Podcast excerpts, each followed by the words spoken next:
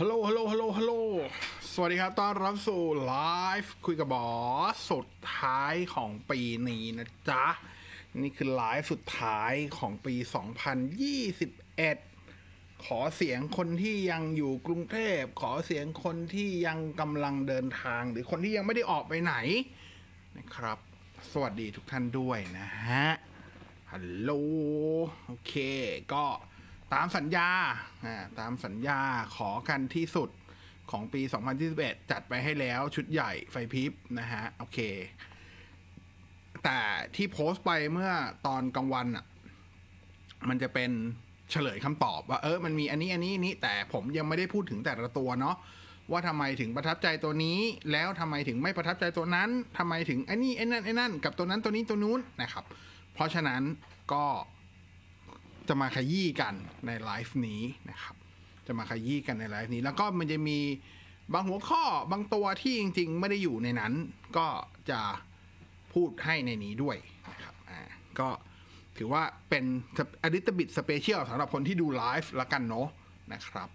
อ่าบางคนอยู่เชียงใหม่อ่าใครยังอยู่บ้านอยู่หน้าคอมอยู่หน้ามือถือก็ขอเสียงด้วยนะครับสุดท้ายก็ไม่ได้ตัดผมก่อนปีใหม่นะฮะช่างหนีเที่ยวตั้งแต่ตั้งตั้งแต่กลางเดือนแล้วนะฮะช่างขึ้นไปหาลูกแถวทีอะไรวะแถวแล้วภาษาอะไรแล้วเขาช่างตัดผมร้านประจำเขามีลูกอยู่ลูกไปทำงานเป็นครูมั้งครูฝึกหัดถ้าผมจำไม่ผิดอยู่ลำพูนหรือลำปางอะไรประมาณนี้หรือพิษณุโลกชนโซนนั้นนะครับก็ขึ้นไปหาลูกเขาก็แจ้งมาในไลน์ว่าพี่บอสไปแล้วนะกูอดตัดผมครับผมตามนั้นเลยตามนั้นเลยนะครับผมโอเคมาเราจะลุยกันเลยไหมหรือจะรอคนอีกนิดนึงสำหรับ Best of นะครับสำหรับคนที่ยังไม่ได้ดู Best of สามารถเข้าไปดูได้ที่หน้าเพจก่อนนะนี่มันจะขึ้นอันนี้อยู่แล้วนะครับ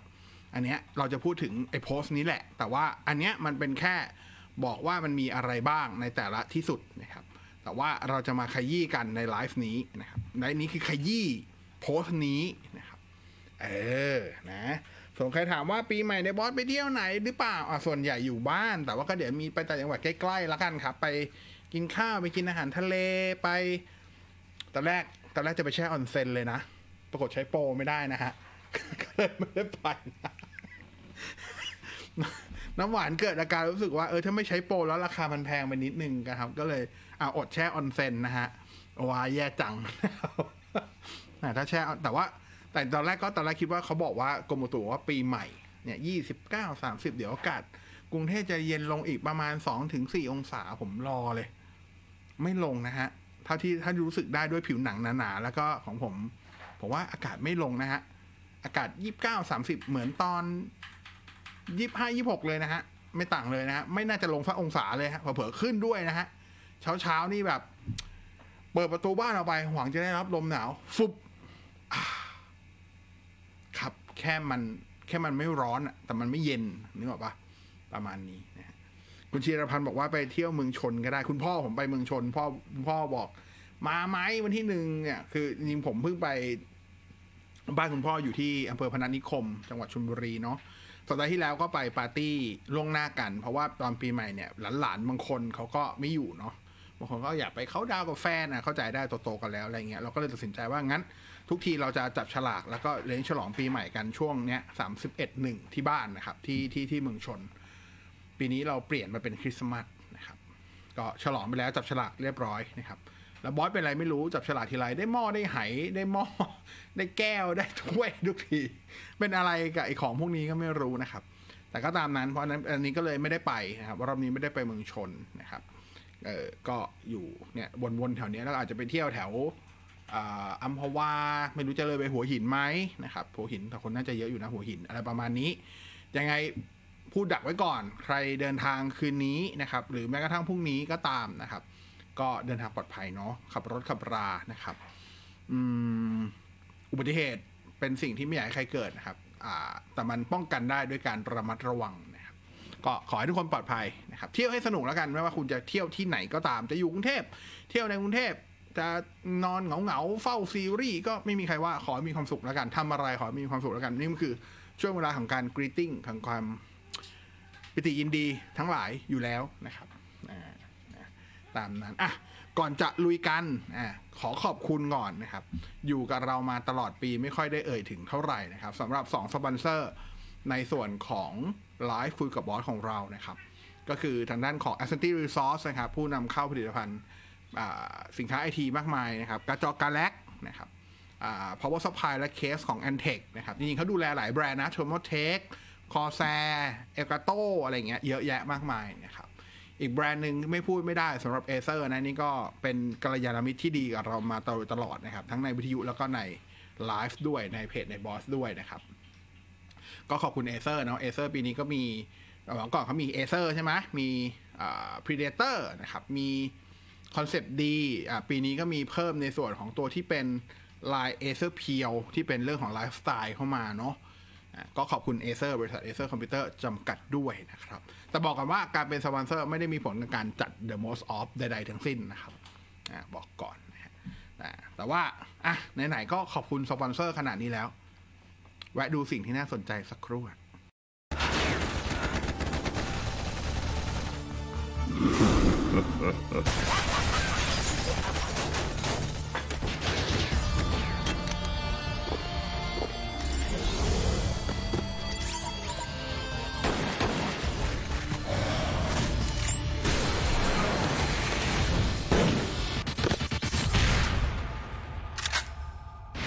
Predator Shot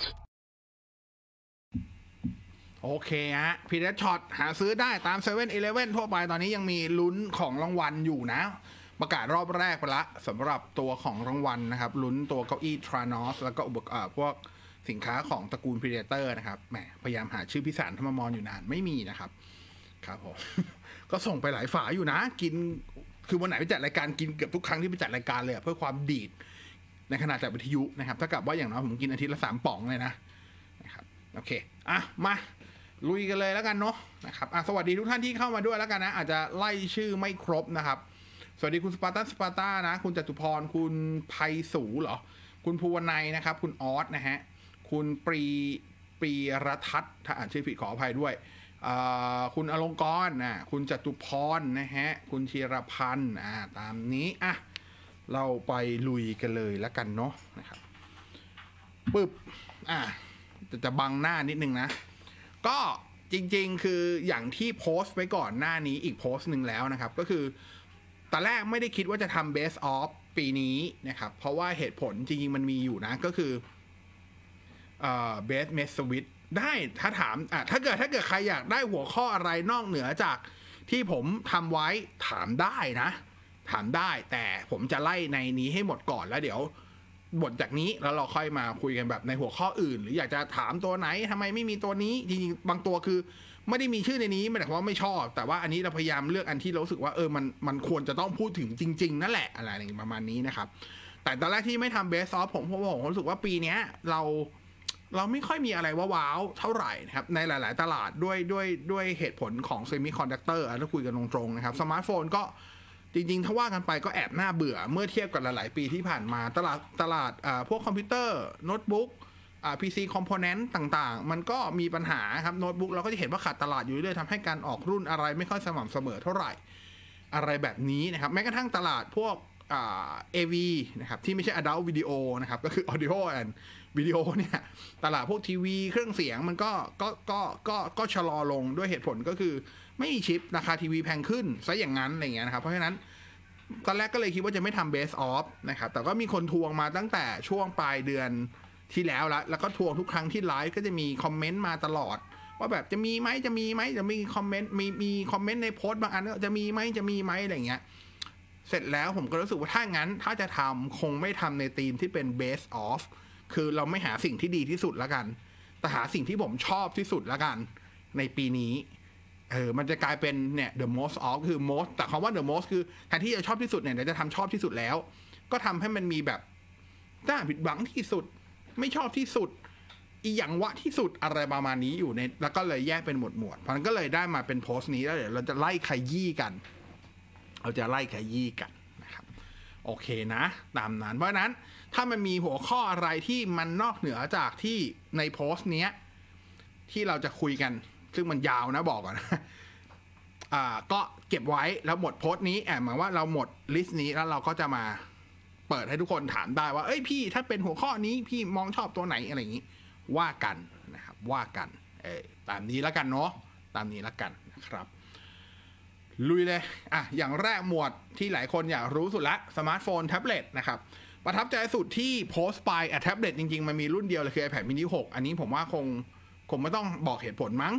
นะครับเพราะว่าจริงๆผมพูดมาตลอดว่าเฮ้ย iPad mini หกติดผิดหวังแต่ตอน iPad Air สี่แล้วที่มันไม่มี iPad mini รุ่นใหม่เนาะแล้ว iPad mini รุ่นใหม่มาก็โอเคจัดเต็มดีมี Apple เอ สิบห้า ตัวใหม่กว่าในใน iPad Air สี่อีกนะครับมีตัวกล้องหน้าที่เป็นอัปเกรดเป็นสิบสองล้านแล้วมี Sensor State แล้วซึ่ง iPad Air ยังไม่มีเลยขณะที่ดีไซน์มันคือ iPad Air ย่อส่วนลงมาใช้ปากกา Apple Pencil สองอะไรเงี้ยคือดีทุกอย่างโอเคไอ้ปัญหาเรื่องไอ้ไอ้เจลลี่เอฟเฟกต์ของจอถ้าถามว่าเป็นซีเรียสไหมเอาตรงผมไม่ซีเรียสอะไรถ้าจะมีอะไรที่แบบอย่างเดียวที่อาจจะแอบผิดหวังนิดๆก็คือเรื่องของแต่ว่านี้มันก็คือเป็นเรื่องของไอ้น่าผิดหวังที่สุดก็คือเรื่องของตลาดเซมิคอนดักเตอร์เพราะว่าณปัจจุบันเนี่ยถ้าคุณอยากจะได้ iPad mini หกนะครับคุณก็ถ้าเอาแบบเอาได้ของชัวร์ๆแน่ๆคุณก็ต้องไปซื้อผ่าน Apple Store แล้วก็คุณจะได้ของภายใน สี่ถึงหก สัปดาห์ซึ่งโคตรนานเออนั่นแหละประมาณนั้นนะครับอ่ะมาดูตัวสมาร์ทโฟนบ้างตัวแรกอ่ะต้องบอกกันว่าไม่ได้เรียงลำดับชอบที่สุดหนึ่ง สอง สาม สี่นะก็แค่แบบมันอยู่ในกลุ่มเดียวกันทุกตัวเสมอกันแล้วกันเพราะทุกตัวชอบต่างๆกันนะครับ iPhone สิบสาม Pro สิบสาม Pro Max อ่ะแน่นอนคือถ้าเกิดถือ iPhone สิบสาม Pro และสิบสาม Pro จะไม่อยู่ในลิสต์นี้มันก็คงดูประหลาดพิลึกทีเดียวแหละนะครับสิ่งที่ชอบใน iPhone สิบสาม ปีนี้ก็คือการอัปเกรดกล้องชุดใหญ่ครับซึ่งเป็นสิ่งที่ค่อนข้างเซอร์ไพรส์สำหรับหลายคนรวมถึงผมด้วยผมไม่คิดว่าเขาจะอัปเกรดแล้วการใส่เลนส์ใส่ออโต้โฟกัสเข้ามาในเลนส์อัลตร้าไวด์มันทำให้ทุกอย่างเป็นเกมเชนเจอร์ได้เลยนะครับแต่ว่าสิ่งที่คนไม่ค่อยพูดถึงเกี่ยวกับกล้องของตัว iPhone สิบสาม Pro สิบสาม Pro Max คือเลนส์เทเลออปติคอลซูมสามเท่า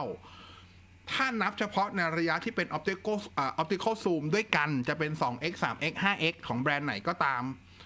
ผมกล้าพูดตรงๆว่าถึงแม้ผมจะไม่ค่อยเป็นคนไม่ค่อยชอบถ่ายรูปเทเลก็ตามนะผมไม่ค่อยใช้เลนส์ซูมอ่ะแต่ว่าโอเคได้มามันก็ต้องลองเนาะ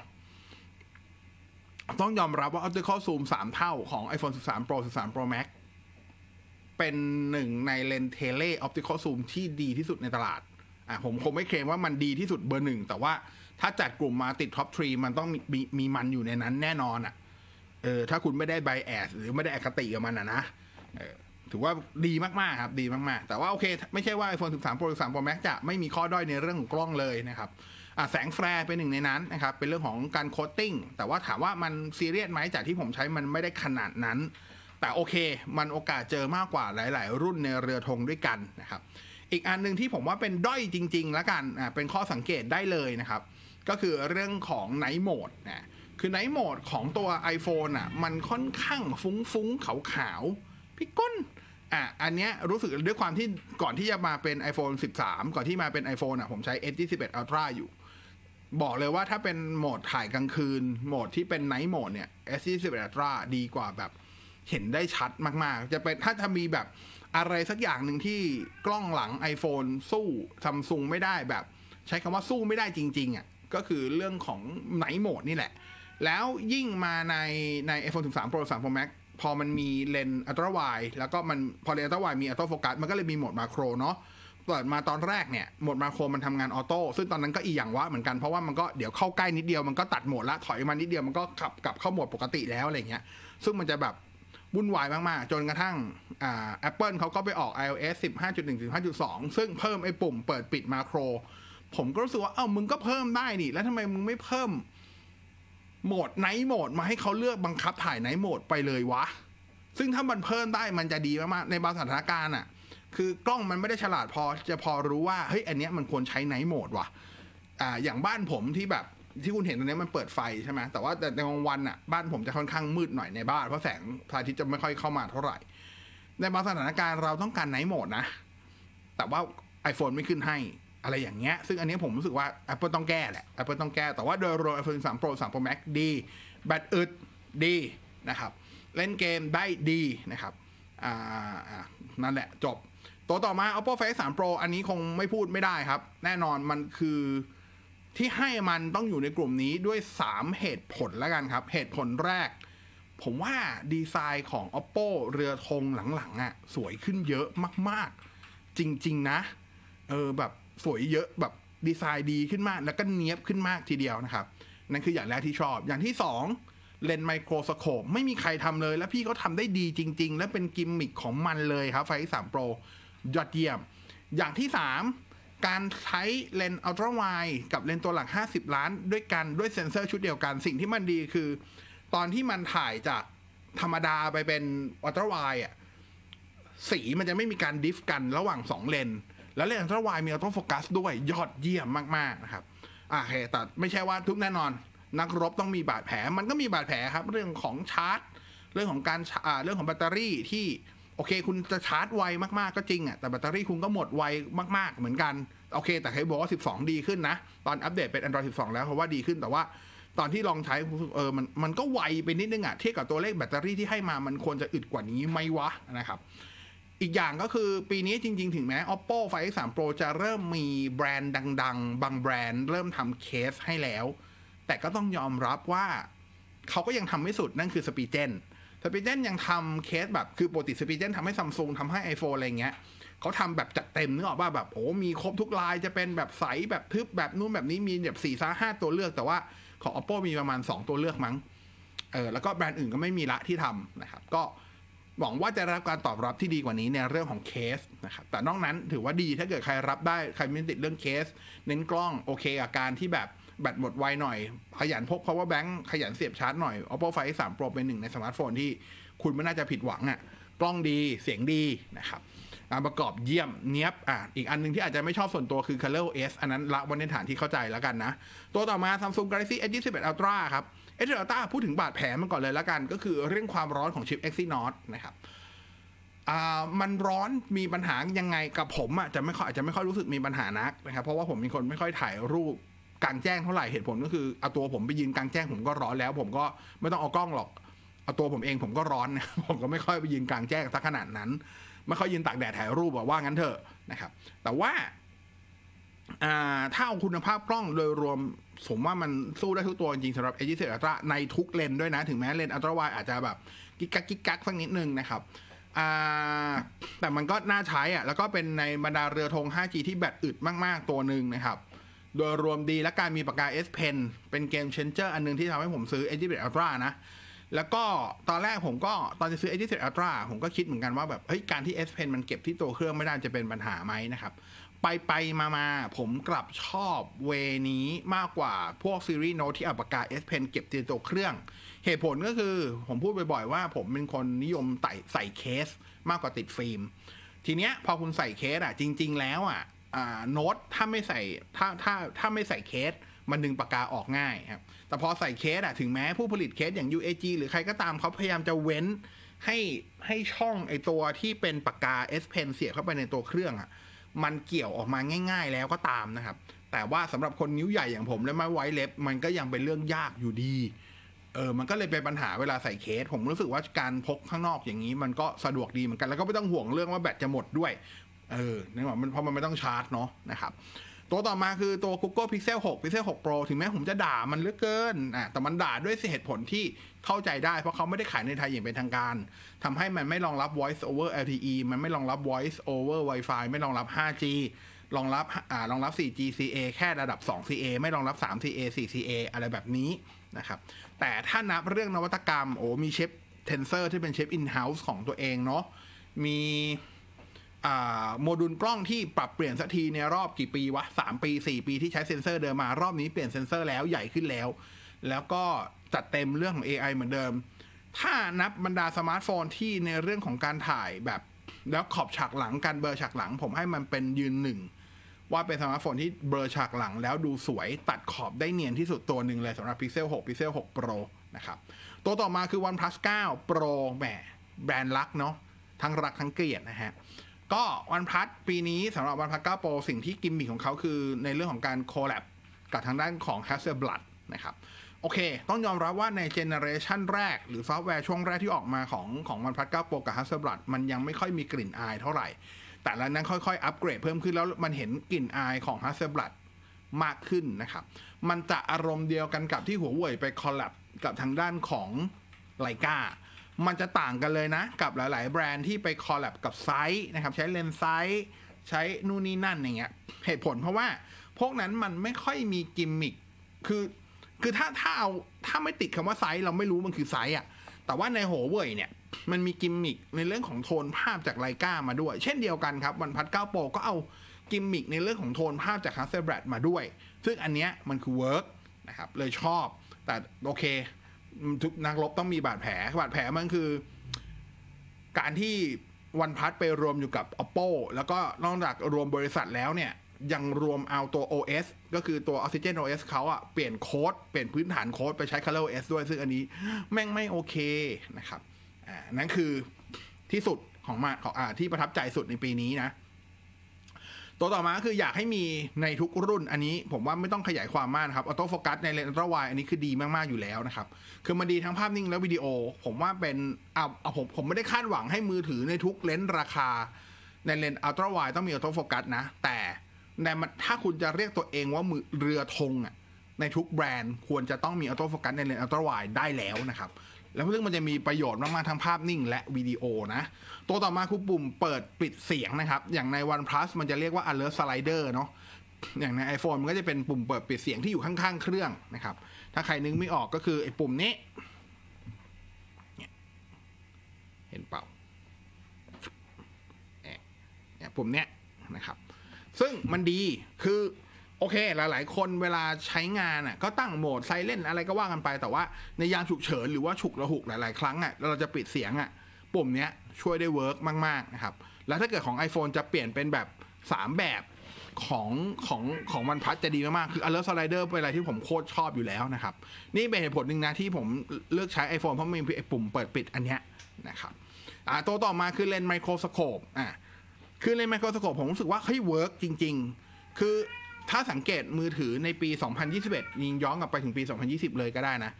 อ่าพวกระดับ mid range ลงไปเนี่ยเขามักจะไม่ค่อยใส่เลนเทเล่ละแต่เขาจะใส่เลนมาโครมาให้แล้วก็เป็นมาโครง่ายๆสองล้านนะครับจะมีก็น่าจะแค่เสี่ยวมี่อยู่แบรนด์เดียวที่ใส่เลนเทเลมาโครห้าล้านพิกเซลซึ่งตัวนั้นโอเคแต่ถามว่าโอเคแค่ไหนก็ยังสู้เลนไมโครสโคปที่อยู่ใน Oppo Find เอ็กซ์ สาม Pro ไม่ได้อยู่ดีเพราะนั้นถ้าเรือธงสักแบรนด์นึงเลือกจะใส่เลนส์มาโครเข้ามาช่วยใส่มันเป็นไมโครสโคปเถอะผมว่าเวิร์กนะครับส่วนที่ผิดหวังในประจำปีนี้ในในเรื่องของสมาร์ทโฟนแท็บเล็ตก็อย่างแรกเลยครับเรื่องของ iPhone กับเรื่องของ Bluetooth Codec ที่ยังคงรองรับแค่ เอ เอ ซี เหมือนเดิมทั้งทั้งที่ปีนี้เนี่ย Apple มีการเปิดตัวบริการ Hi-Res บน Apple Music แล้วนะครับโอเคผมเข้าใจว่าหูฟังเขาแต่ละตัวมันยังรับแค่ เอ เอ ซี มันก็เลยไม่มี device แต่ว่ามันก็ควรจะทำเผื่ออนาคตไหมวะใส่ เอฟ เอ็กซ์ อ่า เอฟ เอ็กซ์ ผมอาจจริงๆ เอฟ เอ็กซ์ มันคาดหวังได้นะเพราะ เอฟ เอ็กซ์ เป็นของ Qualcomm แล้วก็ Apple เองก็มีดีลกับ Qualcomm อยู่แล้วในการใช้โมเด็มเพราะนั้นถ้าจะดีลเอาชิป Bluetooth Codec มาด้วยผมว่ามันก็ make sense ป่ะวะอ่า แอล ดี เอ ซี เนี่ยสิที่อาจจะอาจจะคาดหวังได้ยากหน่อยเพราะ แอล ดี เอ ซี จริงๆเป็นลิขสิทธิ์ของ Sony Apple จะยอมจ่ายเหรอนะครับแต่อย่างน้อย เอฟ เอ็กซ์ ก็ดี เอฟ เอ็กซ์ เอช ดี เอฟ เอ็กซ์แอล แอล Apple Adaptive อะไรก็ได้นะครับที่ไม่ใช่ เอ เอ ซี สองห้าหกอ่ะขอร้องเถอะนะครับ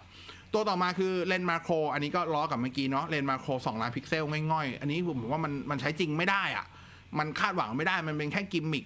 คือมึงไม่ต้องใส่มาก็ได้ครับมึงจะใส่แค่เลนส์ wide เลนส์ ultra wide เฉยๆแล้วไม่ต้องเป็นเลนส์ตัวที่สามก็ได้แล้วมึงจะใส่เลนส์มาโครมาแล้วก็นะนะครับสุดท้ายก็คือเรื่องของ Oxygen โอ เอส ที่ย้ายใช้โค้ดพื้นฐาน Color โอ เอส บั๊กเยอะมากบั๊กเยอะขนาดว่าล่าสุดพีทเหล่าครับซี อี โอ ของ OnePlus ผู้ก่อตั้ง OnePlus แล้วก็ปัจจุบันก็คุมบางเหียนของ Oppo ก็ถึงเอามาพูดเลยว่าเออมันเป็นมันเป็นการที่ยากนะ Software Engineer เราก็ยอมรับว่ายากตอนนี้มันอาจจะมีบั๊กซะเยอะหน่อยเดี๋ยวเราจะปรับปรุงให้ดีขึ้นทุกคนที่อ่านข่าวนี้ก็รู้สึกว่าแบบมึงก็ไม่ต้องย้ายไงมึงก็ใช้โค้ดเดิมฐานเดิมไม่ต้องไปรวมกับ Color โอ เอส สิโว้ยนะครับประมาณนี้นะฮะอ่ะต่อต่อมาก็คือจะเป็นโหมดโหมดอะไรหมวดสิเว้ยหมวดคอมพิวเตอร์แอนด์โน้ตบุ๊กอ่ะประทับใจสุดตัวแรก เอ เอส Spyvero ถามว่าประทับใจอะไรคือเวลาเราพูดถึงโน้ตบุ๊กตัวหนึ่งที่จะใช้วัสดุที่เป็นรีไซเคิลอ่ะเรามักจะนึกถึงดีไซน์เฉยๆวัสดุที่มันดูก้องแก๊งก้องแก๊งสมกับคำว่าเป็นรีไซเคิลนึกออกปะแต่ถ้าใครย้อนกลับไปดูไอ้ตัวที่ผมทำพรีวิว เอ เอส Spyvero ผมจะพูดมากว่าแบบ เฮ้ยวัสดุบอดี้มันดีมากดีไซน์สวยมากแล้วเอาจริงนะแม่งสวยกว่า Acer Aspire ปัจจุบันที่ทำตลาดอยู่ก่อนหน้านี้อีกว่าจะเป็น Aspire สาม Aspire ห้า Aspire เจ็ดผมให้เลยว่า Aspire Vero ดีไซน์สวยกว่าเยอะเลยครับทั้งสีการจัดเลเยอร์วางคือแบบมันไม่รู้ว่า Acer ก็ดีไซน์โน้ตบุ๊กให้สวยได้เป็นนี่หว่าอะไรเงี้ยนะครับคือยอมรับแต่ว่าแนมตระกูล Aspire ทั้งหมดตอนนี้ผมชอบ Aspire Vero ที่สุดอ่านตัดเอาความคุ้มค่ามันคุ้มค่าอยู่แล้วแต่นี้เรากำลังพูดถึงแบบภาพจำของคนที่แบบพอนึกถึงอะไรที่มันเป็นสินค้ารีไซเคิลอะไรอย่างเงี้ยซึ่งสำหรับคนที่ไม่ได้ตามตลาดตลาดพวกสินค้ารีไซเคิลหรือรียูสมากนักนะครับมันจะมีอย่างของรองเท้าของ Nike ซึ่งมันจะมีรุ่น อ, อยู่ซีรีส์หนึ่งเลยที่มันจะแบบตรงพื้นมันจะใช้วัสดุที่แบบแบบเดียวกันเลยเป็นเป็นพลาสติกที่มาจากทะเลแล้วก็มีรีไซเคิลอะไรเงี้ยและผิวบอดี้แบบเดียวกันซึ่งอันนั้นมันก็เวิร์กมากๆเหมือนกันนะครับผมเคยคิดว่าแบบพอมันเป็นเคยเคยเคยไปลองอะนะอ่าแต่ไม่ได้ซื้อเพราะผมคือมันไม่มีไซส์โคตรเจ็บใจโอเคแต่เวลาคือผมไม่ได้คิดว่าไอ้รองเท้าที่เป็นรีไซเคิลเนี่ยใช้วัสดุที่เป็นพลาสติกรียูสแบบเนี้ยเวลาใส่มันจะมันจะแข็งเออแต่ปรากฏว่าของ Nike ทำให้นิ่มได้อ่าขนาดเดียวกันของ Acer เนี่ยเขาก็ทำให้มันสวยได้ครับการวางเลเยอร์อะไรสวยเลยคือแบบผมใช้คำว่าสวยเลยอ่ะเป็นเป็นโน้ตบุ๊กที่สวยมากอ่ะเออสำหรับผมนะ Acer Aspire Vero นั่นคือเหตุผลให้นอกเหนือจากความคุ้มค่าความคุ้มค่ามันคุ้มอยู่แล้วครับณปัจจุบันมีโน้ตบุ๊กอยู่ไม่กี่ตัวนะที่ให้ Windows สิบเอ็ด มาจากโรงงานเลยไม่ต้องเป็น Windows สิบแล้วมาอัปเกรดเองได้ Microsoft Office Home Student ที่เป็นเวอร์ชันสองพันยี่สิบเอ็ดไม่ใช่สองพันสิบเก้าอีกแล้วนะครับอืมก็อันนี้ต้องยกให้นะครับอ่าตัวต่อมาคือ Acer ไอ้โทษครับ Asus Vivobook กับ ZenBook รุ่นที่เป็น โอ แอล อี ดี อันนี้ที่ให้ให้เพราะราคาเลยครับความคุ้มค่าจัดเต็มคือสำหรับคนที่เสพติด โอ แอล อี ดี คนที่ชอบซื้อโน้ตบุ๊กมาแล้วเน้นเรื่องของการเสพคอนเทนต์อ่าผมลืมขึ้นให้ดูขออภัยอ่าถ้าเกิดคนเราคนเสพคอนเทนต์อะไรอย่างเงี้ยคือจอ โอ แอล อี ดี มันแน่นอนมันดูหนังฟินอยู่แล้วดู Netflix ดูอะไรมันฟินอยู่แล้วล่ะนะครับดูนิติพัฒน์ฮอสตาอะไรอย่างเงี้ยแล้วลองนึกถึงสภาพว่าเขาทำโน้ตบุ๊กจอ โอ แอล อี ดี ได้ในราคาแค่ สองหมื่น ต้นๆอันนี้คือ Vivobook จริงๆมันมีรุ่นนึงที่ หนึ่งหมื่นเก้าพัน ด้วยนะคือแบบทำราคานี้ได้อ่ะอ่าเราเราตัดเราเราเราเราตัดเราเราพักเรื่องที่มันจะเบิร์นไม่เบิร์นอะไรว่ากันไปก่อนนะเพราะเขาก็พยายามใส่เทคโนโลยีหลายอย่างให้ช่วยมันเบิร์นน้อยลงอะไรเงี้ยหรือลดโอกาสการเบิร์นไปเยอะมากๆอยู่แล้วนะครับแต่ทำราคาแบบนี้ได้คือแบบเซอร์ไพรส์มากๆนะครับคือไอตัว โอ แอล อี ดี ของ Asus อะไล่ Vivobook เนี่ยไล่ตั้งแต่ประมาณ สองหมื่น บวกลบ ZenBook เนี่ยเริ่มต้นที่ไม่ถึง สามหมื่น นะครับคือราคาไม่ขึ้นเลยอะตัว ZenBook ปกติตัวเมื่อก่อน ยู เอ็กซ์ สี่สิบสาม อะไรเงี้ยก็ราคาก็แบบสองเจ็ดเก้า สองแปดเก้าอะไรประมาณนี้ซึ่ง โอ แอล อี ดี ของ ZenBook ก็เริ่มประมาณนี้ครับสองแปดเก้า สองเก้าเก้าคือแบบโอ้เปลี่ยนพาร์ทให้มันดูหรูหราขึ้นแต่แบบทรงราคาเดิมได้อันนี้ยอมใจจริงๆนะครับตัวต่อมาอ่า Infinix Inbook เอ็กซ์ วัน อ่าอันนี้ก็ต้องให้ครับสร้างกระแสเหลือเกินแล้วมาในจังหวะดีๆมากๆในจังหวะที่โน้ตบุ๊กอ่าตัว Infinix เนี่ยออกตัว Inbook เอ็กซ์ วัน ที่เป็น Intel Core ไฟว์ Core เซเว่นมาก่อนกับทาง เจ ดี Central เนาะออกมาในช่วงที่โรงเรียนเปิดเทอมพอดีเออแล้วคนก็ควานหาโน้ตบุ๊กกันให้วุ่นวายเลยครับปรากฏว่าหาตัวนึงก็ไม่ได้แล้วคือราคาราคาโน้ตบุ๊กตอนนั้นก็ดีดไปหมดแล้วอะไอ้นี่เปิดมาแบบโอเคมีราคาโปรโมชั่นเหลือเท่าไหร่หมื่นต้นๆกับหมื่นกลางๆอะไรเงี้ยแถมได้ Windows แท้ได้อะไรคือแบบว้าวไม่ต้องไปสนใจว่า Infinix แม่งคือบริการยังไงคือแต่กับราคานั้นต่อให้เอาพูดตรงๆนะต่อให้บริการมึงเหี้ยห่าเนี่ยก็คุ้มเอาจริงๆอันนี้ก็ต้องยกให้เขานะครับตัวต่อมาคือ MacBook Pro สิบสี่ นิ้วผมเอาสิบสี่ นิ้วก่อนนะจริงๆมันรวมถึงสิบหกด้วยแหละแต่อยากเมนชั่นแค่สิบสี่นะครับผมว่านี่คือความกล้าของ Apple อย่างแท้จริงสำหรับตัว MacBook Pro ปีนี้ที่เขาเปิดนะสำหรับรุ่นสิบสี่กับรุ่นสิบหกที่บอกเขากล้ากล้าอะไรครับคุณลองคิดนะเขาตัด Touch Bar ออกเขาทำให้ MacBook มันหนาขึ้นหนักขึ้นซึ่งมันสวนทางกับกิมมิคทั้งหมดที่ Apple ทำมานะครับแล้วเขายัดพอร์ตที่เขาเคยกลืนน้ำลายที่เขาเคยลั่นวาจาไปแล้วว่าแบบเอ้ยพอร์ตพวกนี้มันทดแทนได้ด้วยพอร์ต Thunderbolt พอร์ต Lightning พอร์ต Hardware อะไรของมันไปแหละใส่กลับมาหมดเลยครับไม่ว่าจะเป็น เอส ดี card ไม่ว่าจะเป็น เอช ดี เอ็ม ไอ อะไรอย่างเงี้ยใส่กลับมาให้หมดเลยแล้วมันสมมันสมกับคำว่าโปรอ่ะเพราะคมพอพอในระดับที่เป็นโปรจริงๆ Professional จริงๆอ่ะเขาไม่ได้ต้องการโน้ตบุ๊กที่มันดีไซน์สวยบางเชียบขนาดนั้นแต่เขาต้องการโน้ตบุ๊กที่มันที่มัน ที่มัน useful อ่ะที่มันมีประโยชน์จริงๆแล้วเขาไม่ต้องไปซื้ออุปกรณ์อะไรเพิ่มแล้วมันพร้อมใช้งานแล้วมันทรงสมรรถภาพทรงทรงประสิทธิภาพทรงพลังงานอะไรอย่างเงี้ยครับซึ่งมันมีในหมดเลยใน MacBook Pro สิบสี่นิ้วและสิบหกนิ้วแต่ว่าที่อาจจะยกสิบสี่นิ้วเพราะว่ามันเป็นรุ่นนึงที่ขายดีมากๆนะครับแน่นอน เอ็ม วัน Pro เอ็ม วัน Max ถือว่ามาได้มาได้ดีอยู่แล้วนะครับแต่สิ่งที่รู้สึกว่ามันกล้ามากๆแล้วก็ต้องยกให้เขาก็คือเนี่ยการที่แบบ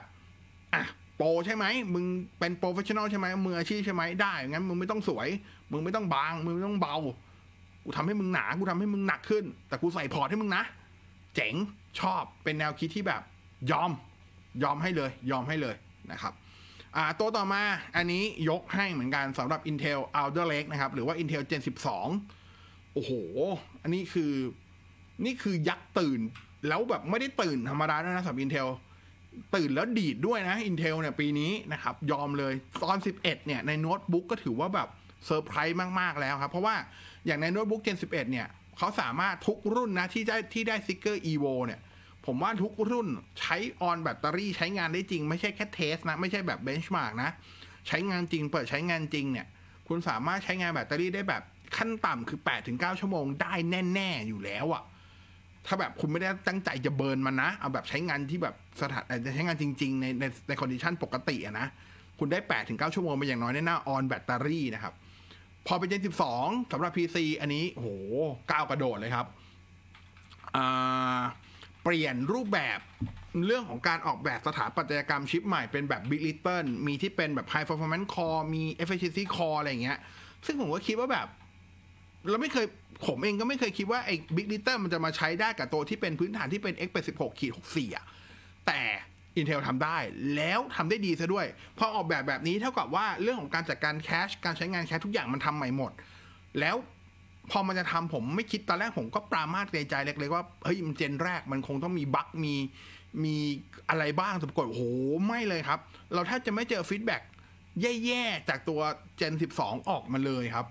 แล้วมัน performance มันดีมากๆครับมันดีจริงๆอันนี้ยอมให้นะครับคือกลายเป็นการบ้านหนักของ เอ เอ็ม ดี ที่จะเปิดตัวชิปตัวใหม่ในช่วงไตรมาสสามปีหน้าที่จะเป็นแบบ Big Little เหมือนกันเลยครับว่าจะทำได้ดีเท่าไหมถ้าเกิดทำได้ดีเท่ากัน Intel ยังถือว่าชนะนะเพราะคุณเปิดที่หลังคุณคุณจะทำได้ดีกว่าแต่อันเนี้ย Intel ตื่นแล้วใครที่เป็นแฟน Intel โดนสาวก เอ เอ็ม ดี ข่มมาในช่วงสองปีสามปีที่ผ่านมาตอนนี้ผมใช้คำว่าคุณอาหังกาได้เลยครับคุณขึ้นไปกระโดดโลดเต้นโห่ร้องยินดีได้เลย Intel is back แน่นอนแล้วไม่ได้ back ธรรมดาด้วย Intel ไม่ได้ is back ธรรมดา Intel strike back ครับแล้ว strike back แบบโอ้โหยอมยกนิ้วให้เลยครับสำหรับตัว Intel Gen สิบสองปีนี้นะครับยอมให้จริงๆนะครับตัวต่อมาน่าเบื่อสุดๆสำหรับตลาดคอมพิวเตอร์แล้วก็ตลาดโน้ตบุ๊กแน่นอนสถานการณ์เซมิคอนดักเตอร์ครับมันทำทุกอย่างมันขาดมันอั้นมันไม่สุดสักทีนะครับต่อมาคือตลาดการ์ดจอนี้คงไม่ต้องพูดเนาะทุกวันนี้ขายจอใครเสียก็เรียกว่า จี จี อ่ะ จี จี ไปนะครับนอนตายอย่างสงบศพสีชมพูได้เลยถ้าการ์ดจอใครเสียแล้วก็นะครับใครจะใครทุกวันนี้ จี ที เอ็กซ์ หนึ่งหกห้าศูนย์ราคายังหมื่นต้นๆนะคิดดูแล้วกันเมื่อก่อนใครปามาดมันอ่ะราคา สี่พันห้าร้อย ไม่มีใครซื้ออ่ะตอนเนี้ยราคาบวกไปจะสามเท่าอยู่แล้วนะครับคิดดูแล้วกันคิดเอาเองแล้วกันนะฮะตัวต่อมาโอ้ยพักพักพักกินน้ำแป๊บได้ไหมโอ้สองหมวดก็คอแห้งแล้วอ่ะขอเดี๋ยวขอดูแชทนิดนึงนะขอดูแชทนิดนึงนะแล้วแชทรันแล้วกันอือหือ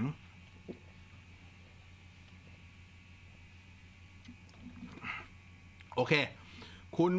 มีมี่วันนี้จะมีเบสเมดสวิตไหมได้ถ้าพูดแต่ว่าอันนี้จะพูดถึงสวิตเฉยๆใช่ไหมได้ดิเดี๋ยวพูดให้ว่าตัวที่ผมชอบมีอะไรบ้างจริงๆมันอยู่ในตัว Twitch Tester ผมอยู่แล้วด้วยนะครับคุณ Water Mitty Redmi Note สิบเอ็ด Pro จะเข้าไทยไหมช่วงไหนมันจะเข้าในชื่ออะไรก่อนอันนี้ยังไม่รู้นะครับแต่ว่าตัว Redmi Note สิบเอ็ด Pro Plus ซึ่งเป็นรุ่นท็อปของซีรีส์ Note สิบเอ็ด เนี่ยจะเปิดตัวหลังปีใหม่ในชื่อ Mi สิบเอ็ด ไอ Hypercharge อ่าตามนี้นะครับอย่างที่เคยบอกครับชื่อ เอส เค ยู ของเสี่ยมี่โดยเฉพาะซีรีส์ Redmi ที่อยู่ในจีนให้มันอยู่ในจีนสิ่งที่คุณต้องตามคือพอมันออกนอกจีนอ่ะไปอยู่อินเดียหรือ Global มันจะใช้ชื่อหรืออะไรเท่านั้นเองนะครับคุณอิสราสวัสดีอ่าสวัสดีก่อนปีใหม่ครับพี่บอสสวัสดีด้วยเป็นไงบ้างกินฟู้ดเค้กยังกินคุกกี้หรือยังอร่อยหรือเปล่านะครับ คุณอลงกรใช่ครับเห็นด้วยครับเลนส์เทเลของ ไอโฟนสิบสามโปร ดีครับดีจริงๆครับตอนนั้นว่าดีจริงๆคือหวังผลได้ในทุกช็อตมากๆครับคุณวชิรพันธ์สวัสดีด้วยนะดีใจที่ Oppo Find เอ็กซ์ สาม Pro ติดด้วยต้องติดสิครับโอ้โหไมโครสโคปเขาเทพซะขนาดนั้นคุณ Ever After สวัสดีนะครับนั่งดูบนรถไฟกำลังไปไหนเอ่ยคุณ Ever After นะฮะคุณเรสวัสดีด้วยนะคุณอิสราจริงครับ เอส ยี่สิบเอ็ด มันจบกว่าโน้ตที่ปากกาไว้ด้านนอกไม่ต้องชาร์จมันน่ามันมันน่าใช้ไปเลยใช่ครับจริงๆมันเวิร์กนะคุณอมรสวัสดีพี่บอส iOS อ่าแล้วแต่จะเรียกเลยครับผมสวัสดีคุณปุ้มเวสป้าด้วยนะฮะคุณภูมิปีนี้ขาดเครื่องดื่มนะครับหัวข้อรับหัวข้อรับนะฮะหัวข้อรับคุณอมรพี่บอสครับผมมาเป็นสาวก iOS แล้วครับอ้าวมีเคล็ดลับแนะนำผมด้วยนัดเจอกันร้านกาแฟสิคุณอมรคุณสันติแนะนำมือถืองบไม่เกิน หนึ่งหมื่นห้าพัน ด้วยครับ Samsung เอส ยี่สิบ เอฟ อี ไฟว์จี ครับตอนนี้ราคาไม่ถึง หนึ่งหมื่นห้าพัน ละอยู่ประมาณหนึ่งพันสี่ร้อย หนึ่งพันสี่ร้อยสี่สิบเก้าอะไรประมาณนี้นะครับคุณบ๊อบบี้พัทวีพี่บอสแนะนำมือถือปีสองพันยี่สิบสองหน่อยค่ะเอาแบบคุ้มค่าสุดถ้าจะแพงก็ต้องคุ้มค่าอายุสองพันยี่สิบสองคือยี่สิบสองเลยเหรออ่ะตัวหนึ่งที่คุ้มค่าแน่ๆครับถ้าซื้อมาไม่ผิดหวังแน่ๆคือ ไอโฟนสิบสามโปร ส่วนตัวอื่นคงต้องรอให้เปิดตัวอย่างจริงจังก่อนครับอย่างที่มึงเปิดไปจริงๆที่เป็นเรือธงปีที่แล้วเออปีหน้าเนี่ยมันเพิ่งมี Xiaomi สิบสองโปร ตัวเดียวที่เปิดซึ่งผมก็ยังไม่ได้ลองก็ตอบไม่ได้นะครับว่ามันจะเวิร์กแค่ไหนก็ต้องไปรอก่อนถ้าฝั่ง Android นะแต่ถ้าเกิดจะซื้อช่วงปีใหม่นี้เลยผมว่า ไอโฟนสิบสามโปร ซื้อได้นะครับแต่หาของเริ่มยากนะเห็นคนบอกกันนะคุณวรรณศิลป์นะครับพนักครไทยเมย์สี่สิบโปรกับ พี ห้าสิบโปร คุณภาพกล้องต่างกันไหมครับโดยรวมรุ่นไหนคุ้มค่ากว่ากันคือ พี ห้าสิบโปร ยังไม่เปิดราคาตอบไม่ได้จริงๆนะครับแต่ถ้าเอาชุดโมดูลกล้อง พี ห้าสิบโปร สุดกว่าครับยกเว้นเลนส์เทเลเท่านั้นที่เมย์สี่สิบโปรยังดีกว่านิดนึงแต่ว่าผมว่าโดยรวมถ้าภาพโดยรวม พี ห้าสิบโปร ดีกว่าครับคุณชัยยุทธมุมมองพี่บอสกับ Apple Care Plus เป็นยังไงบ้างคุณประเมินตัวคุณเองนะครับถ้าเกิดคุณต้องการซื้อคุณต้องการใช้อุปกรณ์นั้นของ Apple เกินหนึ่งปีแน่ๆแนะนำให้ซื้อครับแต่ถ้าเกิดคิดว่าใช้ไปแล้วเดี๋ยวมีแนวโน้มจะขายมันเพื่อเอารุ่นใหม่จะออกอะไรเงี้ยก็ไม่ต้องซื้อครับแต่จริง Apple Care Plus ถ้าซื้อไปแล้วคุณจะเปลี่ยนอุปกรณ์คุณสามารถไปขอรีฟันเขาได้นะแต่จะวุ่นวายนิดนึงแต่ทำได้นะครับก็จริงๆซื้อไปเถอะถ้ามีงบอ่าถ้าถ้าถ้าแบบไอ้ฟันธงเลยนะซื้อไปเถอะถ้ามีงบผมก็กำลังคิดว่าผมอาจจะซื้อนะคุณ บี ซี King นะฮะผมลองมาเป็นชาว iOS แล้วนะครับยินดีด้วยนะฮะก็ลองเปิดดูชอบไม่ชอบว่ากันอีกเรื่องนึงแต่ว่าการทดลองอะไรใหม่ๆมันการเปิดโอกาสให้ตัวเองได้ประสบการณ์เนาะแล้วมันก็จะทำให้เราตอบตัวเองได้ว่าเอ้ยอันนี้ได้อันนี้ไม่ได้อันนี้เวิร์กอันนี้ไม่เวิร์กนะครับดีกว่าให้คนอื่นหรือผมมาบอกนะครับคุณพจน์นะครับสวัสดีครับขอบคุณสำหรับสิ่งดีๆความรู้ที่มีให้ตลอดทั้งปีขอให้บอสน้ำหวานความครอบครัวมีความสุขสบายขอบคุณขอให้พรใดๆที่อวยพรมาถึงทุกคนกลับไปด้วยร้อยเท่าพันเท่านะครับคุณจักรพันธ์สวัสดีปีใหม่ล่วงหน้าสวัสดีปีใหม่ทุกท่านล่วงหน้าด้วยนะฮะน้องอิสราน้องบิ๊ก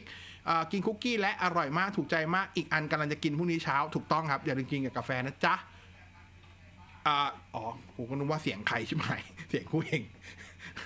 คุณว่าใครมาประกาศอะไรหน้าบ้านกูวะคุณอมรนะ Oppo Find เอ็กซ์ สาม Pro ใช้ดีจริงๆพี่บอสแต่ผมว่าภาพรวมเลยสองบางแอปยังรวนๆพวก Line Face ทำงานที่ หกสิบเฮิร์ตซ์ กระตุกมากก็รอให้เข้าที่ก่อนคือโอเคโหตรงนี้ไว้แป๊บหนึ่ง ไอโฟนสิบสองเนี่ยอธิบายแบบนี้ ไอโฟนสิบสอง อธิบายแบบนี้อ่าไอโฟนกับเป็น ไอโฟนสิบสอง Android สิบสอง Android สิบสองอธิบายแบบนี้ครับแน่ได้สองเนี่ยจริงๆถ้าเกิดคุณย้อนกลับไปดูตอนงานเปิดตัวดูข่าวตอนที่ Apple อ่ะที่ที่ Google เปิดตัวงาน Google ไอ โอ เนาะอ่าสิ่งหนึ่งที่ Google ทำกับ Android สิบสองคือการเปลี่ยนโค้ดพื้นฐานที่เป็น Core ของตัว Android เยอะมากนะครับนั่นคือเหตุผลว่าทำไม Android สิบสองพออัปเดตในทุกสมาร์ทโฟนมันถึง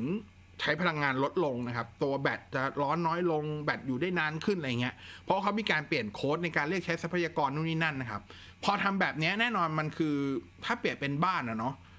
ทุกปีที่ผ่านมาเขาใช้วิธีแต่งเติมบ้านครับต่อเติมบ้านซ่อมแซมไปแต่ปีนี้ถ้าเปลี่ยนเป็นบ้านกูสิ่งที่ Google ทำกับ Android ก็คือเปลี่ยนโครงบ้านครับพอเปลี่ยนโครงบ้านแน่นอนอาจจะมีการกระทบกับส่วนอื่นๆที่ที่อยู่ที่ไม่ใช่ที่ที่ที่ที่มันอยู่อยู่กับโครงอ่ะก็ให้เวลาเขานิดนึงถ้าถามผมนะให้เวลาเขานิดนึงแต่ผมเชื่อว่ามันจะดีผมเชื่อว่ามันจะดีนะครับสำหรับ Android สิบสองนะครับผมว่ามันจะดีดีมากๆด้วยแต่ให้เวลาเขานิดนึงหมายความว่าให้เวลาทั้ง Google เองให้เวลาทั้งผู้อ่าผู้ผลิตแต่ละแบรนด์ในการที่จะทำรอมทำ ยู ไอ ของตัวเองเพื่อให้เข้ากันกับตัว Android สิบสองให้เวลาเขานิดนึงนะครับ อย่าง Samsung เนี้ยตัว One ยู ไอ สี่จุดศูนย์ นะครับตอนแรกเปิดให้ตัว เอ เจ็ดสิบแปด Series แล้วก็มีปัญหาเขาก็โฮไว้โฮไว้นานกันนะสามสัปดาห์ประมาณสามสัปดาห์มั้งสัปดาห์นี้กลับมาเปิดให้ดาวน์โหลดได้อีกรอบแล้วแล้วเห็นว่าเฮ้ยโอเคขึ้นเยอะนะครับบั๊กน้อยลงมากๆก็ลองดูนะครับให้โอกาสเขานิดนึงเพราะว่ามันเป็นการเปลี่ยนพื้นฐานโค้ดจริงๆนะครับรอบนี้ของ Android สอง คือ Google มีการเปลี่ยนโครงสร้างเลยอะรอบนี้นะครับมันไม่ใช่แต่งเติมเหมือนแต่ก่อนละนะครับคือส่วนแต่งเติมมันยังมีอะแต่ว่าสาระสำคัญอยู่ที่โครงสร้างแล้วรอบนี้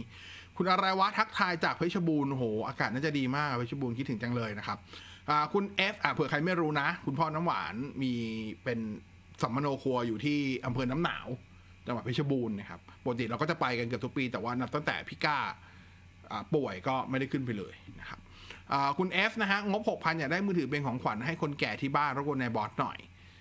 หกพันจริงๆ Redmi Note สิบ ห้าจี ก็ได้นะถึงแม้คุณยังไม่ใช้ ห้าจี ก็ตามแต่ว่าเอ้ยมันก็จอจอจอโอเคแบตอึดดีนะครับเน็ตเวิร์กโอเคอะไรเงี้ยนะครับลองดูอ่าคุณบุญชัยมือถือ ห้าจี ราคาต่ำกว่า แปดพัน ตัวไหนน่าใช้บ้างก็ถ้าหลักๆก็ดูที่ใช้ Dimensity เจ็ดร้อยหลักๆเลยนะดูที่ใช้ Dimensity เจ็ดร้อยหรือ Dimensity แปดร้อยอ่าดูแค่นี้เลยครับอ่าอ่าคุณโตโต้เฮาส์สวัสดีปีใหม่ด้วยสวัสดีด้วยนะครับอ่ะ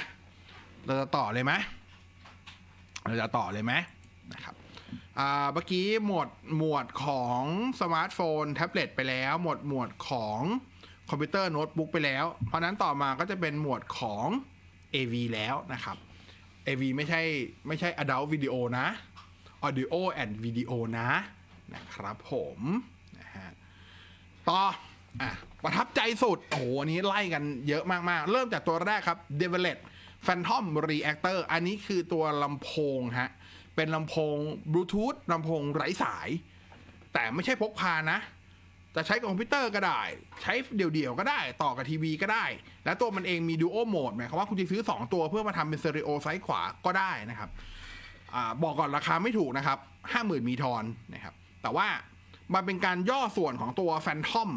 ตัวใหญ่ที่ราคาเฉียดแสนของเขาอะลงมาแต่เสียงไม่ได้ลดลงเลยครับคุณภาพเสียงยังคงโคตรยอดเยี่ยมเหมือนเดิมนะครับแล้วก็การเชื่อมต่อครบรองรับตัวตัว AirPlay ได้ก็คือถ้าใช้ iPhone ก็ใช้ iPhone ไอแพด ก็ส่งสัญญาณขึ้นไปได้รองรับ Spotify Connect นะครับมันนั้นก็แน่นอน Apple Music ขึ้นไปได้ Spotify ขึ้นไปได้สบายๆนะครับเสียงดีดีในทุกย่านดีในทุกโหมดเพลงดีในทุกแบบไม่รู้จะบอกยังไงผมไม่ได้บอกให้คุณไปซื้อแต่ถ้ามีโอกาสไปลองหาฟังดู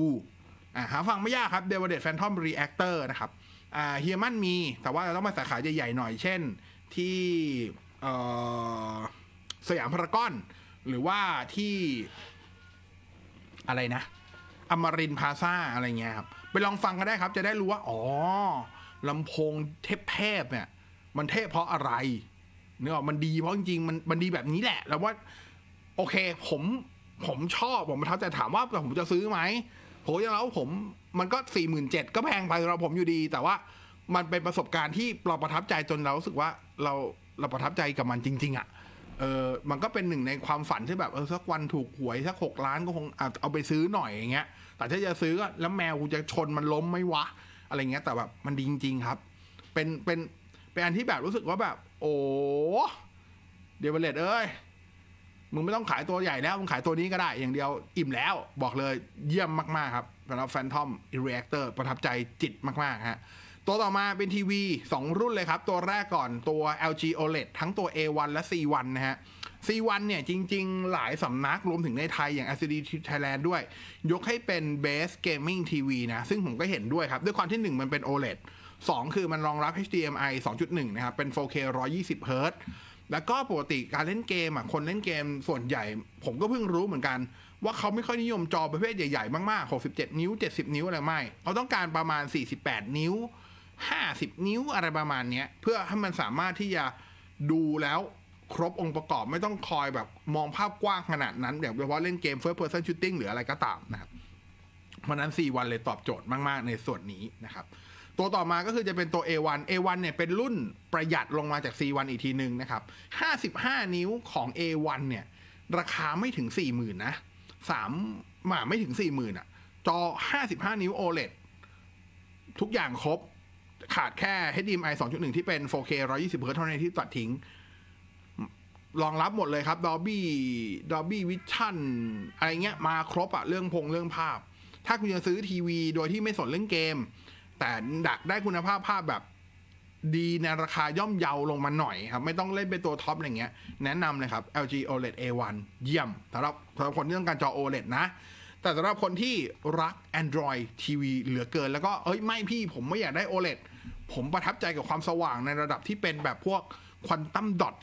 แอล อี ดี Quantum Dot อ่ะ Toshiba แซด เจ็ด เจ็ด ศูนย์ ครับแนะนำเลยครับถามว่าทำไมแนะนำตัวนี้มากกว่าตัว Sony เอ็กซ์ เก้าสิบ เจ เหตุผลก็คือราคาความคุ้มค่าสิ่งที่มันได้ครับคือตัวนี้เป็น Full Array นะ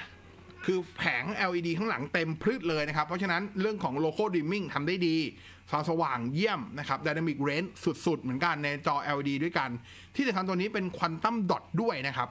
สิ่งที่มันเหนือกว่า เอ็กซ์ เก้าสิบ เจ คือตรงที่มันเป็น Quantum Dot นี่แหละอ่า Full Array เหมือนกันแต่เป็น Quantum Dot ก็ได้เรื่องของสีสันที่มันจะเจิดจ้าเจิดจรัสอิ่มตัวมากขึ้นนะครับระบบ Android ที วี เสถียรดีนะครับความคุ้มค่าสูงมากสำหรับ Toshiba แซด เจ็ด เจ็ด ศูนย์ นะครับแนะนำอ่าตัวต่อมาเป็นหูฟัง True Wireless นะครับเลือกมาปีนี้สองตัวจริงๆอยากจะมีตัวหนึ่งคือ Develop Gemini แต่พอจริงๆ Gemini อ่ะถ้ามันไม่มีไอตัว Bower Wilkin พี ไอ เจ็ด เนี่ยผมจะให้ Develop Gemini ละแต่เผอิญมันมีไอตัว Bower Wilkin พี ไอ เจ็ด มาก่อนคือได้ลองที่หลังด้วยนะครับหลังจากที่ตอนนั้นได้ลองอยู่พักหนึ่งแล้วก็คืนเขาไปแล้วนะครับจะลั่นแล้วโอ้โหไปเจอ Bower เข้าไปแบบ บี แอนด์ บี เข้าไปแบบโอ้โหเสียงแม่งสะพังสะพึงมากๆไมค์ก็ดันทะลึ่งดีอีกนะครับแต่ราคาก็แบบDevelop Gemini ว่าแพงแล้วนะ หนึ่งพันเก้าร้อย นะครับเจอตัวนี้เข้าไปหมื่นเท่าไหร่ล่ะ หนึ่งหมื่นหกพัน หนึ่งหมื่นเจ็ดพัน จากเลยนะครับแต่ว่าเออมันก็ดีจริงๆอ่ะยอมรับถ้าใครอยากลองลองไปลองได้ที่ Jaben นะที่ Fortune นะครับ Bower แอนด์ Wilkin พี ไอ เจ็ด เป็นหูฟังผมยกให้เอาในเรื่องของ Overall นะครับถ้าหาคำว่าดีที่สุดณเวลานี้ในภาพรวม Bower Wilkin พี ไอ เจ็ด ยกให้จริงๆเรื่องเสียงแนวไหนแนวนั้นมาได้หมดเลยครับสู้ได้ทุกแนวทุกย่านความถี่เบสเสียงร้องสเตจเสียงสูงผู้ชายผู้หญิงร้องได้หมดทุกแนวพี่เขาเอาอยู่หมดครับจะช้าจะเร็วจะแจ๊สจะบลูจะฟังจะนูเมทัลพี่เขาเอาอยู่ทั้งหมดครับแต่ไม่ใช่ไม่มีข้อเสียเฮาซิ่งมันโคตรใหญ่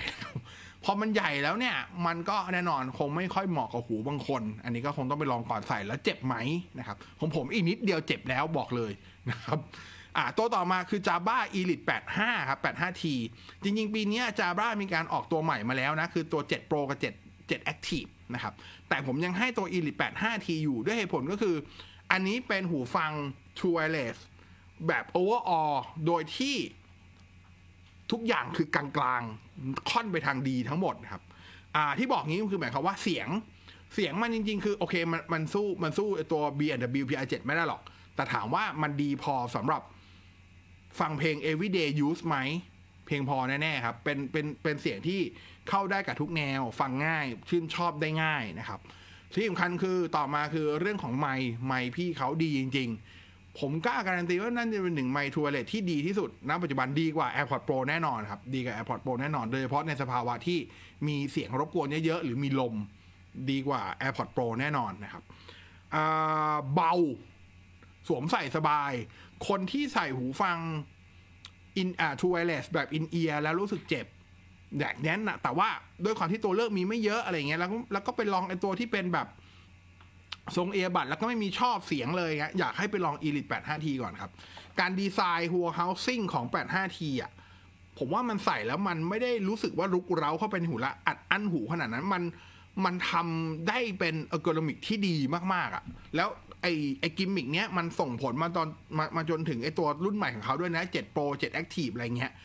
เบาใส่สบายดีนะครับอ่าแล้วก็ผมชอบการสั่งงานด้วยเสียงไอ้ตัวการสั่งงานการสั่งงานตัวหูฟังคือคืออ่าถ้าใครเล่นหูฟังทรูไวร์เลสมาเยอะขออนุญาตเห็นหน้าหน่อยใครเล่นหูฟังทรูไวร์เลสมาเยอะเนี่ยจะรู้สึกว่าไอ้หูฟังทรูไวร์เลสที่สั่งงานด้วยการสัมผัสอ่ะมันดูมันดูเจ๋งเนาะมันดูคูลแมนอะไรเงี้ยแต่ว่าพอคุณใช้ไปจริงๆจังๆคุณรู้สึกมันโคตรน่ารำคาญเลยเพราะว่าบางทีเราไม่ได้ต้องการสั่งมาหรอกเราแค่ต้องการจับให้มันให้มันเข้าที่เข้าทางหรืออะไรเงี้ยมันก็ คำสั่งอะไรไปแล้วหนึ่งหนึ่งอย่างคือด้วยความสัมผัสอะไรเงี้ยแต่ว่าไอตัว Elite แปดสิบห้า T เนี่ยมันไอตรงตรงที่กดมันใช้วิธีกดเป็น physical ครับมันต้องกดลงไปแล้วมันแต่มันไม่ได้กดแบบหนักจนแบบดันเข้าไปนะมันกดนิดเดียวแต่สัมผัสเฉยๆไม่โดนมันต้องมันต้องออกแรงกดจิตหนึ่งซึ่งมันดีแล้วมันสามารถที่จะสั่งงานในเรื่องของและคือไอ้ตรงนี้มันแอดจัดได้แล้วมันก็สามารถทำงานได้หลากหลายมีการกดสองครั้งกดค้างอะไรอย่างเงี้ยเยอะแยะมากซึ่งดีมากๆนะครับอีกอันนึงที่อยากให้พูดถึงก็คือเรื่องของตัว Active Noise Cancellation นะครับผมไม่ได้พูดว่ามันสงัดที่สุดแต่ผมว่ามันเป็น Active Noise Cancellation ที่ฟังสบายที่สุดตัวหนึ่งในตลาดครับคือบางตัวที่มันสงัดมากๆเนี่ยพวก Bose Quietอันนั้นน่ะมันสงัดจริงๆแต่มันสงัดไปอ่ะสงัดจนหูอื้ออ่าอย่างในตัวของ Sony เอ็กซ์ เอ็ม โฟร์ อันนั้นก็ถือว่าทำได้ธรรมชาติค่อนข้างดีนะครับก็อ่าก็ก็ดีประมาณนี้อาจจะดีกว่าตัวแปดเป็นธรรมชาติมากกว่า แปดสิบห้า T นิดนึงด้วยแต่ถามว่า แปดสิบห้า T อยู่ในเกณฑ์ที่ดีไหมอยู่ในเกณฑ์ที่ดีมากๆคนที่ไม่ชอบ เอ เอ็น ซี อย่างผมใส่ แปดสิบห้า T รู้สึกไม่แต่ขิดตะขวงใจใดๆเลยกับการเปิด เอ เอ็น ซี ใช้นะครับอันนี้ยกให้แบตเตอรี่อึดจัดๆเลยครับถ้าคุณต้องการหาหูฟัง True Wireless ใส่มันทั้งวี่ทั้งวันน่ะคุณจะเป็นเซลล์คุณจะเป็นนักธุรกิจคุณจะทำงานอะไรไม่รู้ใส่ทั้งวี่ทั้งวันใส่สบายเบาแล้วแบตอึดมันคือหนึ่งในหูฟัง True Wireless ที่แบตอึดมากๆครับเปิด เอ เอ็น ซี พี่ยังใช้แบตได้แบบห้าชั่วโมงครึ่งหกชั่วโมงอยู่เลยอะถ้าปิด เอ เอ็น ซี คือบวกไปอีกประมาณชั่วโมงหรือสองชั่วโมงได้เลยครับโหดจริงๆแล้วตอนนี้ราคาค่อนข้างจะเซลลงมาแล้วด้วยเพราะว่ามีตัวเซเว่น Pro มาแล้วซึ่งมันยังไม่ต้องเล่นเซเว่น Pro ก็ได้นะลงเล่น แปดสิบห้า T ยังคุ้มค่าอยู่ครับตอนนี้ผมเห็นอย่างใน Mercury อยู่ประมาณ หกพันสองร้อยเก้าสิบ จัดได้นะเผื่อใครอยากจะจัดนะครับเป็นตัวหนึ่งที่ดีมากๆนะครับเลิฟเลยนะครับอ่าตัวต่อมาก็จะเป็น Saba อ่าหลังจากเราให้คะแนนเราเราให้ตัวจากไอ้ เจ บี แอล Bar ห้าจุดหนึ่ง กับ เก้าจุดหนึ่ง มาสองปีละปีนี้ขอฉีกแนวบ้างครับไปที่ตัว Samsungเอช ดับเบิลยู คิว เก้าห้าศูนย์ เอ ตัวยอดโคตรยอดนิยมนะครับแต่ตัวเนี้ยบอกก่อนนะเหมาะสำหรับผมผมรู้สึกว่ามันเหมาะสำหรับคนที่มีพื้นที่นิดนึงครับเพราะว่าชุดลำโพงที่เขาให้มามันควรจะมีตัววางหลังอะไรเงี้ยถ้ามีพื้นที่ประมาณหนึ่งห้องห้องที่ไม่ได้เล็กมากห้องกลางๆหน่อยนะครับแต่หรือห้องใหญ่ก็ได้แต่ไม่อยากลงชุดที่เป็นแบบชุดโฮมใหญ่ๆอยากได้แค่ซาวบาร์แต่ว่ามีมิติเสียงเยอะๆมีชุดหลังชุดอะไรเงี้ยผมแนะนำเลยครับ คิว เก้าห้าศูนย์ เอ ไม่ทำให้คุณผิดหวังแน่ๆครับแล้วก็เชื่อหรือไม่ครับราคาเปิดตัวกับราคาขายตอนนี้ขึ้นนะฮะ เหมือนรีเซลแต่ไม่ใช่รีเซลนะฮะราคาขึ้นนะฮะยอดนิยมจะจัดแล้วก็ไม่ได้หาซื้อง่ายๆนะมันหลายๆมีช่วงบางช่วงต้องจองกันเลยทีเดียวนะครับโหมดที่เซ็งสุดปีนี้ก็เหมือนเดิมครับไม่ได้แย่นะแต่มีมีเหตุผลที่ทำให้เซ็งอยู่นะครับก็คือตัว Marshall Home Speakerผมหมายรวมหมดเลยนะจะเป็น Qburn จะเป็น Acton ทูจะเป็น Stanmore อะไรเงี้ยที่เซ็งก็คือว่าแม่งขาดตลาดทั้งปีเลยครับขาดตลาดตั้งแต่ปีที่แล้วอ่ะผมอ่ะรอซื้อไอ้ตัว Marshall Acton ทู Voice ที่เป็น Google Assistant เนี่ย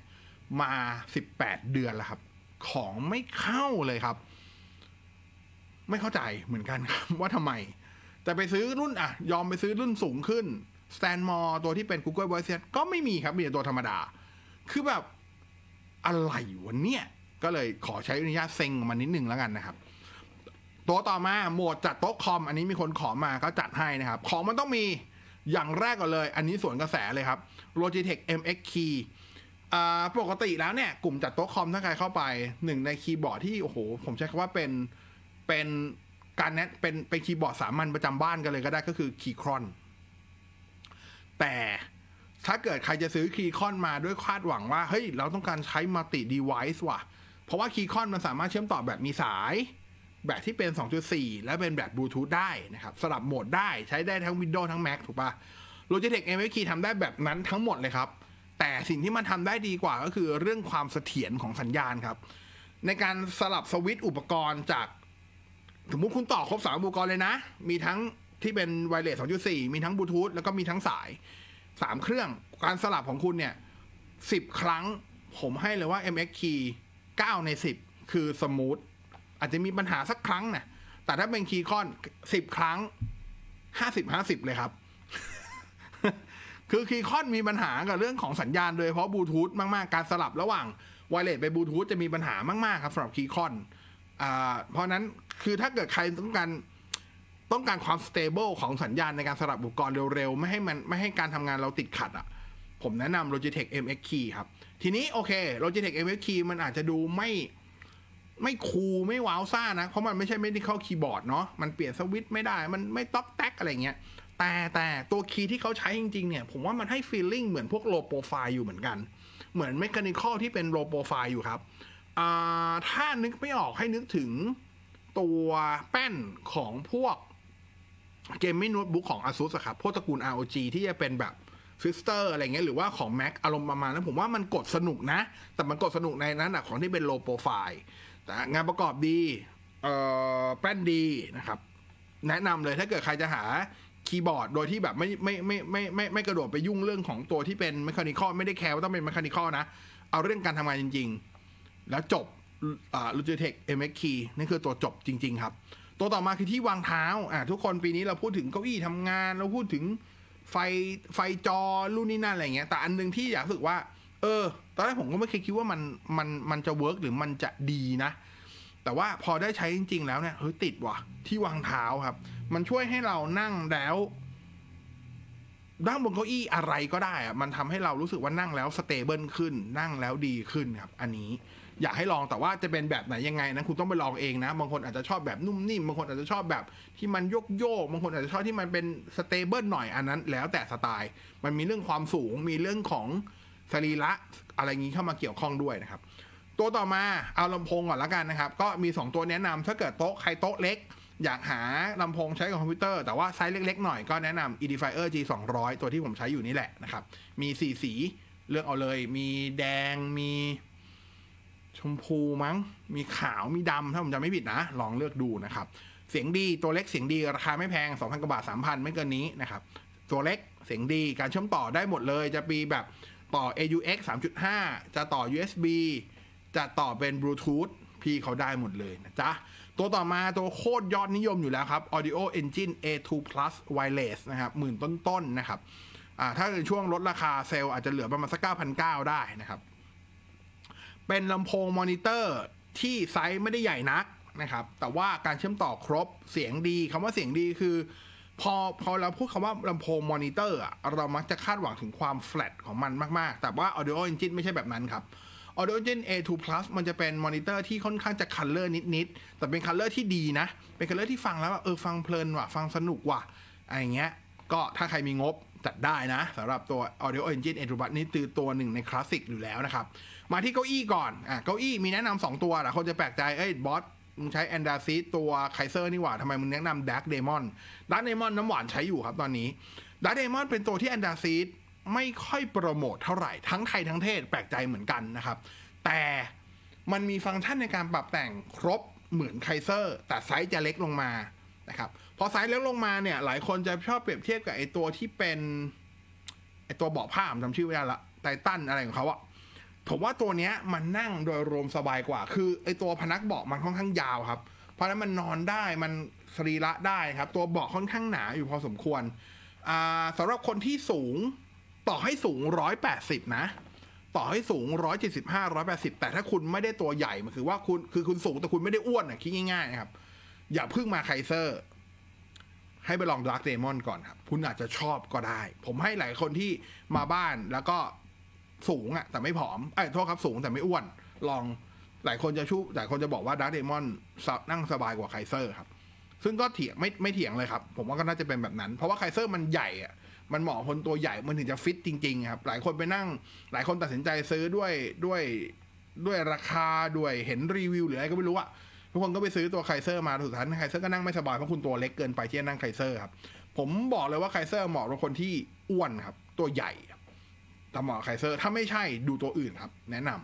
ตัวต่อมาอันนี้สำหรับคนที่ไม่อยากได้เกมมิ่งแชร์อยากได้เก้าอี้ทำงานที่เป็นเก้าอี้ทำงานจริงๆไม่สนเรื่องฟังก์ชันการปรับนอนอะไรอย่างนี้เลยครับเก้าอี้เพื่อสุขภาพโดยแท้กำเงินไปเลยครับ สามหมื่น กว่าบาท สี่หมื่น Herman Miller Aeron ครับซีรีส์ระดับตำนานของ Herman Miller อยู่แล้วครับอ่าโอเคมันจะมีพวก Steel Series อ่านู่นนี่นั่นอะไรอย่างเงี้ยไอ้เรื่อง Steel Series Steel Case ที่ขาย Modern Form อะไรอย่างเงี้ยอันนั้นก็ดีครับแต่ว่าถ้าตั้งแต่นั่งมาโดยส่วนตัวนะอ่า ergonomic chair ที่เป็นเก้าอี้แบบทำงานจริงๆอ่ะผมยกให้ Herman Aeron นี่แหละที่รู้สึกว่ามันเวิร์กแล้ว คือถ้าเห็นดีไซน์ครั้งแรกคุณจะอินอย่างวะมันมากๆลองไปเสิร์ชดูก็ได้นะ Herman Miller Aeron นะครับมันไม่มีพนักพิงหัวนะครับมันจะมันมันจะมีพนักพิงหลังอยู่แค่ประมาณสะบักตรงนี้แค่แบบเขาเรียกผู้หญิงก็สาบเสื้อแค่ประมาณนั้นแต่มันนั่งสบายครับหมายความว่าแต่ว่าช่วงผมใช้คำว่าประมาณประมาณอ่าผมให้สามสิบชั่วโมงแรกแล้วกันสามสิบชั่วโมงแรกที่นั่งคุณยังฝืนหน่อยครับเพราะว่าไอ้เก้าอี้พวกนี้มันจะเป็นเก้าอี้ที่พยายามปรับสรีระคุณให้ถูกต้องแต่เมื่อไหร่คุณคุณคุณร่างกายคุณเริ่มชินกับมันคุณสามารถจัดระเบียบร่างกายให้อยู่กับมันได้แล้วอ่ะคุณจะสามารถนั่งบนเก้าอี้ตัวเนี้ยแล้วทำงานแบบจริงจังพิมพ์เพิ่มอะไรอยู่หน้าคอมหน้าโต๊ะทำงานของคุณเนี่ยได้แบบออฟฟิศอาวอ่ะเก้าโมงเช้าถึงห้าโมงเย็นโดยคุณยังรู้สึกเมื่อยเลยครับมันดีจริงๆมันดีจริงๆอันนี้ยืนยันว่ามันดีจริงๆครับแต่ก็แพงจริงๆเหมือนกันแต่ก็แต่ก็โอเคประกันประเกินเขาก็คุ้มอยู่นะก็ลองดูครับท่านเกิดแบบจะหาตัวจบอยากให้ไปลองตัวนี้ตัวแรกเลยครับ Herman Miller Aeron ครับแต่ก็แพงจัดๆเลยนะบอกก่อนนะต่อมาโหมดเกมมิ่งครับก็อันนี้ผมอาจจะสวนกระแสนะผมไม่ค่อยเล่นเกมดังๆอะไรกับใครเท่าไหร่นะครับก็อยากแนะนำให้ลองเล่นสี่เกมแล้วกันครับสำหรับคนที่เบื่อเกมออนไลน์นุ่งนิ่งนุ่งนิ่งทั่วไปครับลองมานี่ครับฆ่าเวลาได้ดีเหลือเกินฮะซุปเปอร์ซุปเปอร์บอมเบอร์แมนอาร์ออนไลน์ผมไม่แน่ใจว่าบนคอนโซลมีในเครื่องไหนบ้างแต่ว่าที่ผมรู้คือมี Nintendo Switch แต่ที่เวอร์ชันที่ผมเล่นประจำคือบน พี ซี นะครับคือมันเพลินๆอ่ะแล้วมันก็สนุกเหลือเกินอ่ะมันหัวร้อนแหละแต่มันหัวร้อนแล้วแบบเป็นหัวร้อนที่เพลิดเพลินสนุกมากครับซุปเปอร์อ่าซุปเปอร์บอมเบอร์แมนอาร์ออนไลน์อยากให้ลองเล่นกันตัวต่อมาอันนี้สำหรับคนที่มี PlayStation ไม่ควรพลาดเห็นว่าเร็วๆนี้จะลง พี ซี นะ Ghost of Tsushima ครับปกติแล้วซีรีส์แบบนี้สไตล์เกมแบบนี้เนี่ยผมมักจะค่อนข้างยีนิดนึงเพราะมันมักจะยากแบบยากไปไหนวะคือบางทีเราไม่ต้องการเล่นเกมให้มันยากขนาดนั้นโอเคมันไม่ต้องการง่ายหรอกต้องการความท้าทายประมาณนึงแต่นี่มันก็ท้าทายไปพวกตระกูลโซอย่างเงี้ยก็ท้าทายเกินอย่างเงี้ยแบบแต่Ghost of Tsushimaมีทุกอย่างที่มันควรจะมีครับคือมีโหมดยากให้มันยากมันก็มี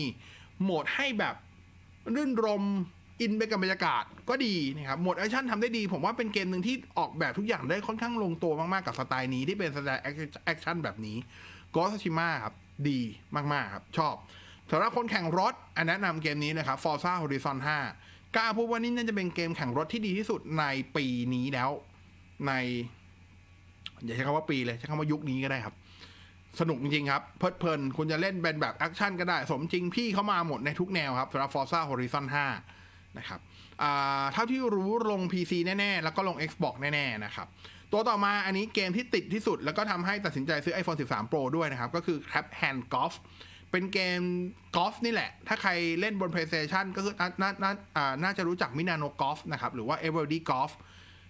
ก็คือผู้พัฒนาเดียวกันครับเพราะผู้พัฒนาเกม Everybody Golf หรือว่า Minano Golf ก็คือ Crab Hand Company นั่นแหละเขาก็ออกเขาก็มาออกใน Apple Arcade ครับ Crab Hand Golf ใครมี iPad อ่าใครมี iPhone ลองเล่นดูครับบน Android ไม่มีให้เล่นนะแต่สนุกจริงๆเพลินมากๆครับเป็นเกมที่แบบเผาผ่านแบตเตอรี่ iPhone ผมที่สุดแล้วครับแล้วก็เป็นเกมที่ทำให้ผมเผาในการเสียเงินกับ Hearthstone ไปเยอะเลยทีเดียว Crab Hand Golf สนุกมากครับตัวต่อมาผิดหวังจังเลยอันแรกก่อนเลยครับ Diablo ทู Resurrected นะครับถ้าเรานับว่านี่คือการ Remaster Remake หรืออะไรก็ตามที่ใครจะเรียกกันทำได้ดีไหมผมใช้คำว่ายกนิ้วเลยครับห้าดาวมากๆตัวเกมทำแบบดีแบบดีมากๆรายละเอียดครบเอาใจทั้งแฟนรุ่นใหม่รุ่นเก่าครบเลยครับแต่ที่น่าผิดหวังคือมาตกมาตายเรื่องเซิร์ฟเวอร์ครับเซิร์ฟเวอร์เฮี้ยมากๆครับเซิร์ฟเวอร์คือแบบผมว่าแฟนเดโบรู้กันดีอ่ะผมต้องรีฟันเงินคืนอ่ะผมทนไม่ไหวผมเขียนอีเมลไปหา Battle dot net แล้วขอรีฟันอ่ะเพราะว่าจริงๆคือตอนที่ผมไปขอรีฟันอ่ะมันหมดช่วงระยะเวลาของมันไปแล้วนะครับหมดช่วงระยะเวลาของมันไปแล้วคือปกติเขาจะอ่าเลยเกยกี่วันไม่รู้อ่ะแล้วก็เล่นไปจำจนประมาณจำนวนเท่านี้ชั่วโมงเนี่ยเขาจะไม่ให้รีฟันแล้วแต่ด้วยความที่แบบทนไม่ไหวจริงๆกับเรื่องเซิร์ฟเวอร์ครับคือบางทีแบบอยากจะเล่นอ่ะต่อคิวกันสามชั่วโมงกว่าจะได้เข้าเล่นในเซิร์ฟเวอร์อะไรเงี้ยแล้วเล่นสักพักเด้งออกไอ้ตูดก็เลยอีเมลไล่ยาวไปประมาณหน้า เอ สี่ ครึ่งนะครับสุดท้ายก็ให้ยอมให้รีฟันนะครับแล้วก็ผมไม่รู้ว่ามันจะกลับมาดีอีกไหมแต่โอเคผม move on ไปละยกให้ว่ามันคือเกมรีเมคอ่ะถ้าเรามองว่าเป็นรีมาสเตอร์เป็นรีมาสเตอร์ที่ดีแต่ในแง่ของตัวเกมโดยรวมนะครับมีปัญหาเซิร์ฟเวอร์ครับน่าผิดหวังจังๆนะฮะตัวต่อมาคือ eFootball สองพันยี่สิบสองนะครับ มีอีฟุตบอลสองพันยี่สิบสองผมไม่ได้ว่าปัจจุบันเรานับเป็นตัวเต็มหรือยังนะแต่ว่าผมแค่รู้สึกว่าอีฟุตบอลถ้าเกิดใครไม่คุ้นมันคือเปสครับ Pro Evolution Soccer นั่นแหละหรือ Winning นั่นแหละนะครับเอ่อผมไม่เข้าใจว่าโคนามิทำอะไรอยู่กับซีรีส์นี้อ่ะคือเขาต้องการสร้างกิมมิคอะไรเหรออะไรเงี้ยครับอ่ายุคนึงสมัยนึงเนี่ย FIFA เคยโดนแฟนของ Electronic Arts อ่ะนะเคยโดนแฟนบ่นเรื่องของซีรีส์ FIFA ว่าแบบเอ่อ อี เอ ฮะมึงจะทำให้สมจริงไปไหนฮะมันขาดความสนุกโว้ยมันคือเกมโว้ยมันไม่ใช่แบบฟุตบอลฟุตบอลอิมูเลเตอร์นึกออกป่ะมึงไม่ต้องสมจริงขนาดนั้นก็ได้อะไรอย่างเงี้ยครับซึ่ง อี เอ ก็ปรับปรับให้มีความแบบเป็นเป็นอาร์เคดมากขึ้นครับแต่เปสที่เคยได้ขึ้นชื่อเป็นเกมฟุตบอลที่มีความแบบมีความอาร์เคดจ๋ามากๆอ่ะล่าสุดเนี่ยใน eFootball โดยเฉพาะสองพันยี่สิบเอ็ด สองพันยี่สิบสองพี่ปรับซะจนแบบอ่ะมึงซิมูเลเตอร์เหรอครับ นึกออกป่ะ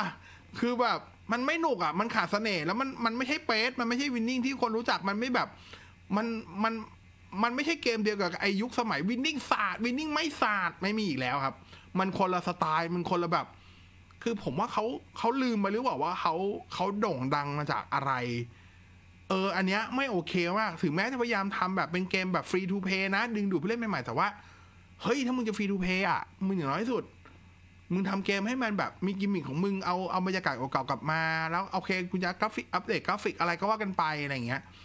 แล้วเขาจะขายมีตังค์ขายแบบเก็บตังค์ผมว่าก็มีคนซื้อเล่นเอาจริงๆไม่ต้องทำฟรีหรอกถ้าทำให้มึงดีอ่ะอันนี้ขอบ่นนะครับผม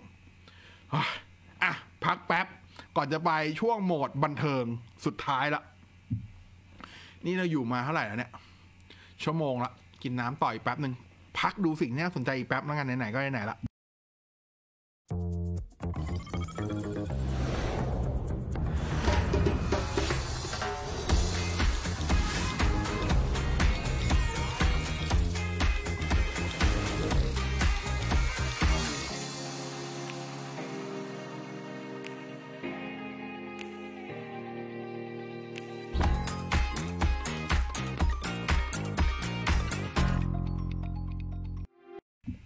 โอเคกลับมาพักดูสิ่งที่น่าสนใจไปแล้วนะครับแน่เห็นไหมเรามีดูสิ่งน่าสนใจด้วยนะจ๊ะอ่ะขอดูแชทนิดนึงแล้วกันก่อนจะไปโหมดสุดท้ายนะครับโอ้ยคอแห้ง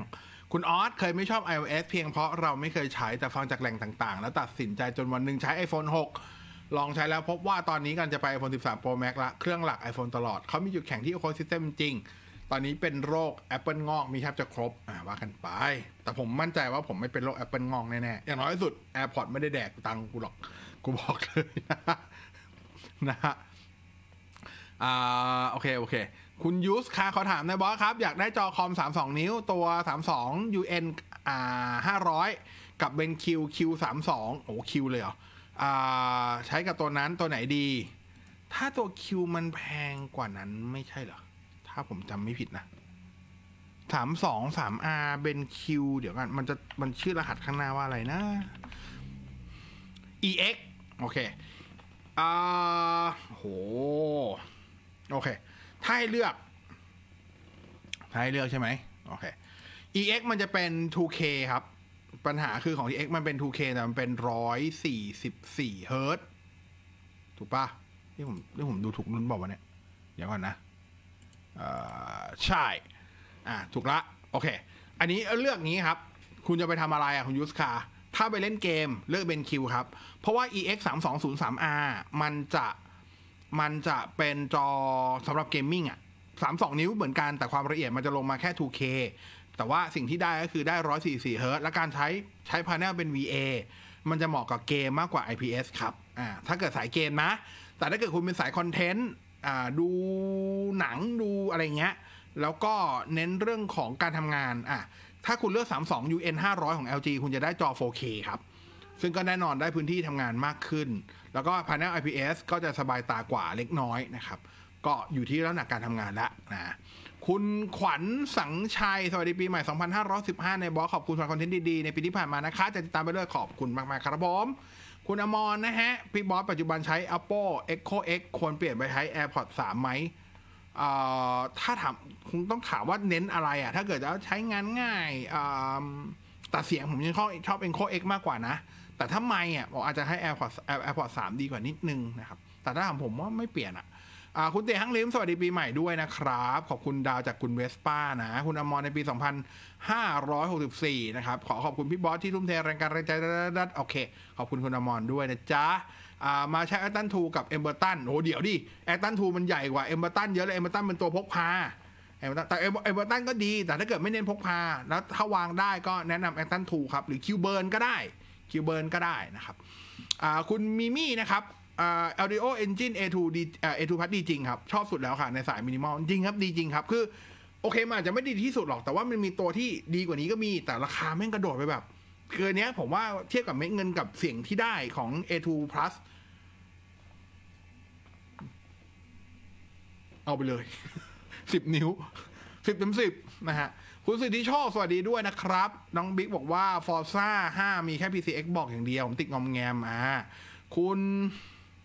โอ้ยเจ็บคอแล้วเนี่ยคุณรีนะครับ แอล จี โอ แอล อี ดี เทียบกับ Toshiba แซด เจ็ดเจ็ดศูนย์ แนวภาพและเสียงต่างกันยังไงอ่าโอ้โห โอ แอล อี ดี ดูในห้องสว่างจะมีปัญหาอะไรบ้างการรองรับเกม โฟร์ เค เหมาะคนเล่นเกม พี เอส ห้า ใช่ไหมขอบคุณค่ะอ่ะอ่าเรื่องของโทนภาพคงต้องไปดูครับอ่าคงคงต้องไปดูจริงๆคือต้องบอกว่าทีวีอ่ะเราเวลาเราไปเทสอ่ะเราขอเขาปรับโหมดภาพเพราะว่าทีวีทุกเครื่องมันมีโหมดภาพเนาะคืออย่าไปตัดสินแค่โหมดภาพโหมดเดียวลองลองปรับโหมดก่อนอ่าลองปรับโหมดก่อนนะครับแต่ว่าโอเคถ้าจะแนะนำแนะนำแบบนี้ครับถ้างบถึงงบไปได้ไกลแล้วเล่นเล่นเล่นตัว ซี วัน ได้นะครับเป็นสายเกมเนาะเน้น ซี วัน ได้ไม่ต้องการจอใหญ่นักนะครับอ่าอ่าดูคอนอ่าเล่นเกมดูคอนเทนต์จัดๆอ่ะ ซี วัน ก็ถ้างบถึงก็ไปแต่ถ้าเกิดเนี่ยมันจะติดเรื่องห้องสว่างนี่แหละคือห้องสว่างมากๆครับก็แน่นอน โอ แอล อี ดี มันก็จะต้องพยายามสู้แสงนิดนึงซึ่งมันอาจจะไม่ค่อยเหมาะกับตัว โอ แอล อี ดี เท่าไหร่ โอ แอล อี ดี โอ แอล อี ดี เหมาะกับการดูในห้องที่ค่อนข้างสลัวนิดนึงครับหรือมืดได้เลยจะดีมากๆนะครับคือจะเห็นศักยภาพของ โอ แอล อี ดี ชัดๆในห้องที่เป็นลักษณะแบบนั้นห้องที่แบบอ่าผมไม่ได้บอกว่าห้องแบบปิดไฟสนิทนะแต่ห้องแบบที่แบบไม่ได้มีแสงอ่ากระทบทีวีเยอะๆอันเนี้ยจะเหมาะกับ โอ แอล อี ดี จะ โอ แอล อี ดี มากกว่าแต่ถ้าเกิดเป็นห้องที่แบบเช่นอยู่คอนโดแล้วแบบโอ้โหกำแพงฝั่งนึงเป็นเป็นกระจกเป็นอะไรเขาเรียกอะไรนะเป็นพาราโนวาวิวไปเลยอะไรเงี้ยแล้วแสงเข้าเต็มๆช่วงบ่ายอะไรเงี้ยกระทบทีวีอันนั้นน่ะแนะนำให้ซื้อพวกที่เป็น แอล ซี ดี หรือ mini แอล อี ดี จะเหมาะกว่าตัวที่เป็น โอ แอล อี ดี ตอบแบบนี้แล้วกันแต่ที่เหลือนั้นนั้นไปลองดีทั้งคู่ครับแต่มาดีคนละสไตล์นี่ต้องไปลองนะนะครับเออแต่ถ้าเกิดจะเล่นกับ พี เอส ห้า จริงๆถามว่าตัวตัวชิบ้าเล่นได้ไหมเล่นได้ครับเพราะจริงๆทั้งคู่ลองถ้าเป็นตัว โอ แอล อี ดี ซี วัน นะแล้วก็ตัว แซด เจ็ดเจ็ดศูนย์ ทั้งคู่รองรับ โฟร์ เค หนึ่งร้อยยี่สิบเฮิร์ตซ์ นะครับอยู่แล้วเพราะฉะนั้นรองรับ PlayStation ห้า ดีทั้งคู่ที่เหลือก็คือเรื่องของโทนภาพเรื่องของสภาพห้องแล้วแหละนะครับอ่าเสียงตัวไหนดีกว่ากันผมว่าใกล้เคียงกันแต่ทั้งการความกระหึ่มยังไงก็ต้องมีลำโพงซาบาอย่างน้อยนะอ่าถ้าเกิดต้องการความอรรถรสที่มากขึ้นนะนะคุณวชิรพันธ์เนี่ยบอกคิดว่า Intel เจ็ดสิบสอง Mobile จะออกตอนไหนแล้วคิดว่ามันจะปังเหมือน พี ซี ไหมอ่ะไม่ไม่ต้องคาดนะครับเดี๋ยวงาน ซี เอส เนี้ยคุณจะเห็นตัว Intel เจ็ดสิบสองที่เป็นรหัส H เปิดตัวแน่นอนแล้วก็มีโน้ตบุ๊กหลายรุ่นหลายแบรนด์ที่จะเปิดตัวแน่ๆนะครับอ่าส่วนมันจะปังไหมปังแน่ๆครับอ่าเปิดได้ครับจริงๆจริงผมไม่ควรพูดก่อนนะแต่ผมพูดไปแล้วไม่เป็นไรครับกูจะโดน เอ็น ดี เอ ไหมวะครับผมยูสค่ะขอบคุณมากครับทนายอ่าคุณอ่าอ่าผมนายบอสเฉยๆนะผมไม่ใช่ทนายนะใจเย็นนะ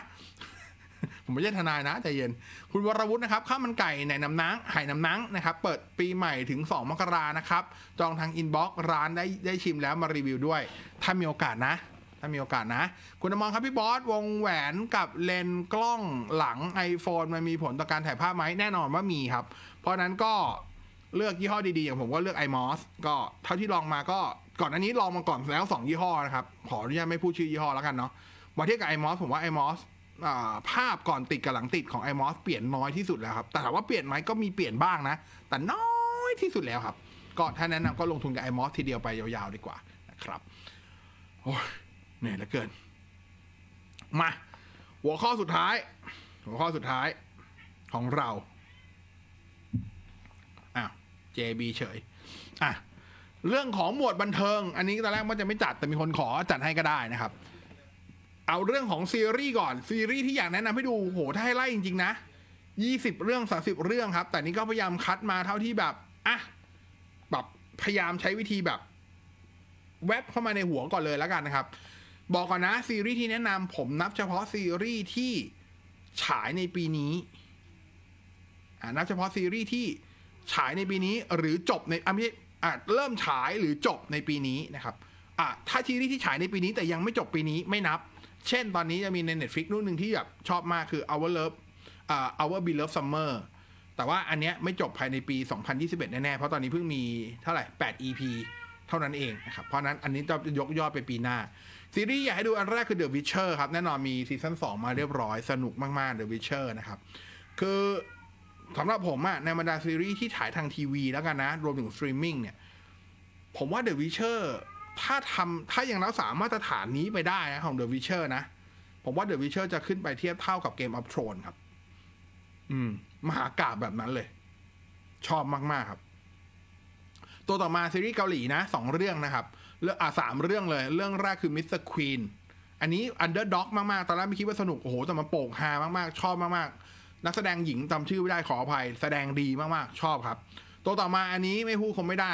ดังทั่วบ้านทั่วเมืองดังทั้งโลกครับ Squid Game นะครับสนุกดีเป็นพล็อตเรื่องที่แปลกใหม่ดีหักมุมดีเหมือนกันชอบต่อมาคือ Mouse อ่า Mouse นี่จริงปีนี้ก็พูดถึงเรื่อง Mouse เยอะมากนะเป็นซีรีส์แบบอาชญากรรมสืบสวนอะไรประมาณนี้เนาะแนะนำว่าถ้าคุณอยู่ในสภาพที่จิตใจไม่ปกติคือ Deep Down อยู่ผิดหวังกับสิ่งใดมาอย่าเพิ่งดู Mouse แต่ถ้าเกิดอารมณ์คุณปกติควบคุมอารมณ์ตัวเองได้แนะนำให้ดูครับสนุกเป็นซีรีส์ที่ตื่นเต้นตั้งแต่ตอนแรกจนตอนสุดท้ายถึงแม้มันจะพอจะเดาดูไปสักพักมันจะเริ่มเดาได้แต่ความเดาของคุณมันไม่ได้ไม่ได้ไม่ได้บั่นทอนความความลุ้นความตื่นเต้นของตัวซีรีส์ลงเลยครับสองซีรีส์สุดท้ายคือโลกิกับฮอกอายครับอันนี้ทาง Disney Plus Hotstar เนาะอ่ะ Mouse เนี่ยจะมีทั้งบนบนวิวแล้วก็บนไอฉี่นะครับSquid Game คือ Netflix เนาะ Mister Queen น่าจะมีบนวิวถ้าผมจำไม่ผิดนะครับอ่าโอเคมาที่โลกิกับฮอกอายโลกิเนี่ยต้องบอกว่าอืมชอบซีวีครับ ชอบซีวีครับแล้วก็อ่าซีรีส์โลกิมันจะเป็นซีรีส์ที่ถ้าเกิดคนไม่ได้ดูแล้วอ่ะแล้วแล้วไม่ได้ดูซีรีส์ของฝั่ง เอ็ม ซี ยู แล้วไปดูแต่หนังแล้วมันมันจะมีโอเคคุณอาจคุณอาจจะมีความมีความพยายามเข้าใจในเรื่องของมัลติเวิร์สอยู่บ้างแต่ถ้าไม่แต่ถ้าไม่ดูโลกิเลยอ่ะถ้าดูโลกิมันจะเติมเต็มคำว่ามัลติเวิร์สซึ่งผมว่ามันจะเป็นคีย์เวิร์ดสำคัญของหนังของ Marvel Cinematic Universe ในเฟสถัดไปเฟสตอนเนี้ยแน่ๆครับเพราะนั้นแนะนำให้ดูแล้วตัวซีรีส์ผมว่าก็ทำไม่ได้แย่นะโดยรวมผมว่าโอเคผมชอบครับสำหรับโลกิสนุกดีแต่ว่าโอเคมันมีมันมีมันมีพล็อตโฮลมันมีหลายอย่างที่อาจจะกังขาอยู่แต่ว่าภาพรวมถ้ามองแบบกว้างๆภาพรวมเป็นซีรีส์ที่ดีครับตัวต่อมาคือ Hawkeye เพิ่งจบไปหมาดๆเลยเนาะแน่นอนครับชอบ Kate Bishop นะครับคือผมเป็นคนชอบ Kate Starfield อยู่แล้วตั้งแต่เธอเป็นนักร้องอยู่แล้วอะไรเงี้ยไปเล่นซีรีส์นี้ผมยังคิดเอ๊ะจะแก่ไหมวะน้องจะน้องมันจะได้มั้ยโอ้มันได้มากเลยครับ Kate Bishop อ่าน้อง Kate Starfield ดีมากๆครับชอบมากแล้วก็ชอบชอบเคมีคอลในงานอ่ะในในในตัวในตัวในตัวระหว่างตัวฮอกอายนะครับตัวคินบาร์ตันกับตัวของเคทบิชอปมากๆครับ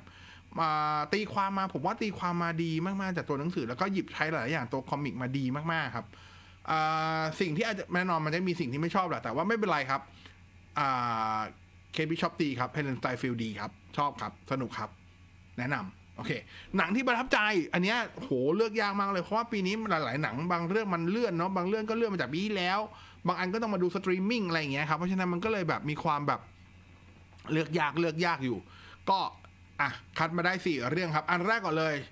แซ็กอ่าแซ็กชไนเดอร์จัสติสลีกอันนี้ดูดูบน เอช บี โอ Go ครับคือจัสติสลีกตอนที่ออกมาเป็นของ ดี ซี ที่ไม่ใช่ที่ไม่ใช่ที่ไม่ใช่สไนเดอร์คัทอ่ะถามว่าแย่ไหมผมว่ามันก็ไม่ได้แย่ขนาดนั้นเพียงแต่ว่ามันขาดความลุ่มลึกไปเลยครับมันจะกลายเป็นแบบอาจารย์ซิลิกตอนแรกที่ฉายในโรงอ่ะมันคือมันคือหนังแอคชั่นซูเปอร์ฮีโร่ธรรมดาดัดดาดแล้วแน่นอนพอเป็นหนังซูเปอร์ฮีโร่ทุกคนก็ต้องมาคาดหวังชนกับหรือว่ามาเปรียบเทียบกับฝั่ง เอ็ม ซี ยู ซึ่งโอ้แล้วช่วงเวลานั้นมันคืออะไรอ่ะมันคือ Avenger อ่ะมันคือ Avenger Endgame มันคือ Avenger Infinity War อะไรเงี้ยซึ่งมันมึงโคตรไม่ได้อ่ะมึงสู้เขาไม่ได้แน่ๆครับแต่พอเป็นพอเป็นฉบับที่เป็นแซ็กชไนเดอร์โอ้โหมิติตัวละครคือคนละเรื่องเลยครับมีความลุ่มลึกมีความอะไรหลายอย่างซึ่งมันเติมเต็มมากๆนะผมว่าดีครับมันทำให้เหมือนเป็นหนังอีกเรื่องเลยอ่ะต่อให้คุณคุณดู Justice League มาก่อนแล้วแล้วคุณมาดู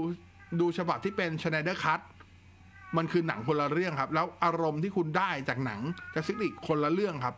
จังหวะที่เคยไฮจังหวะที่เคยเฮมันมันคนละจุดแล้วมันที่เคยเฮแล้วมันจะเฮหนักกว่าเดิมอีกครับชอบอ่าตัวต่อมา Spider-Man No Way Home อันนี้ไม่สปอยเนาะแต่ถ้าคุณเรียกตัวเองว่าเป็นแฟนของ Spider-Man ชื่นชอบ Spider-Man มึงไม่ดูภาคนี้โคตรผิด เรียกว่าทำบาปเลยก็ได้ไปดูซะนะครับตัวต่อมาคือ Don't Look Up อันนี้ก็ซีรีส์ใหม่ที่เพิ่งมานะไอ้ต้องครับหนังใหม่ที่เพิ่งมาลงใน Netflix เนาะอันเนี้ยชอบมากจริงๆครับสถานการณ์ที่แบบถ้าใครไปดูใบปิดเขาอะใบปิดเขาเดี๋ยวนะใบปิดเขาจะเขียนว่าอะไรวะเดี๋ยวก่อนเดี๋ยวนะนะขอขอหาแป๊บนะชอบมากชอบมากอันนี้ชอบมากซึ่งอ่าโอเคขอดูใบปิดแป๊บนึงใบปิดมันจะเขียนว่าเดี๋ยวนะนะอ่า based on truly possible story ครับก็คืออ้างอิงจากเรื่องที่อาจจะเกิดขึ้นจริงในอนาคตก็ได้ มันเป็นการมันเป็นเศษสีอ่ะซึ่งผมว่าแม่งโคตรดีอ่ะแล้วแบบมามาปรับใช้กับประเทศเราก็ได้เนาะเออเป็นหนังที่ทำให้ว่าแบบคำว่าผู้นำโง่เราจะตายกันหมดคือแบบเห็นโคตรชัดมากๆครับ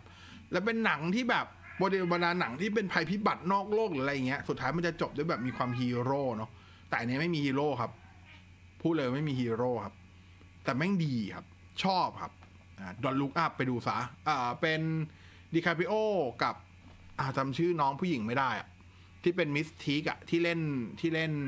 ฮังเกอร์เกมอะนั่นแหละคนนั้นแหละนะครับต่อมา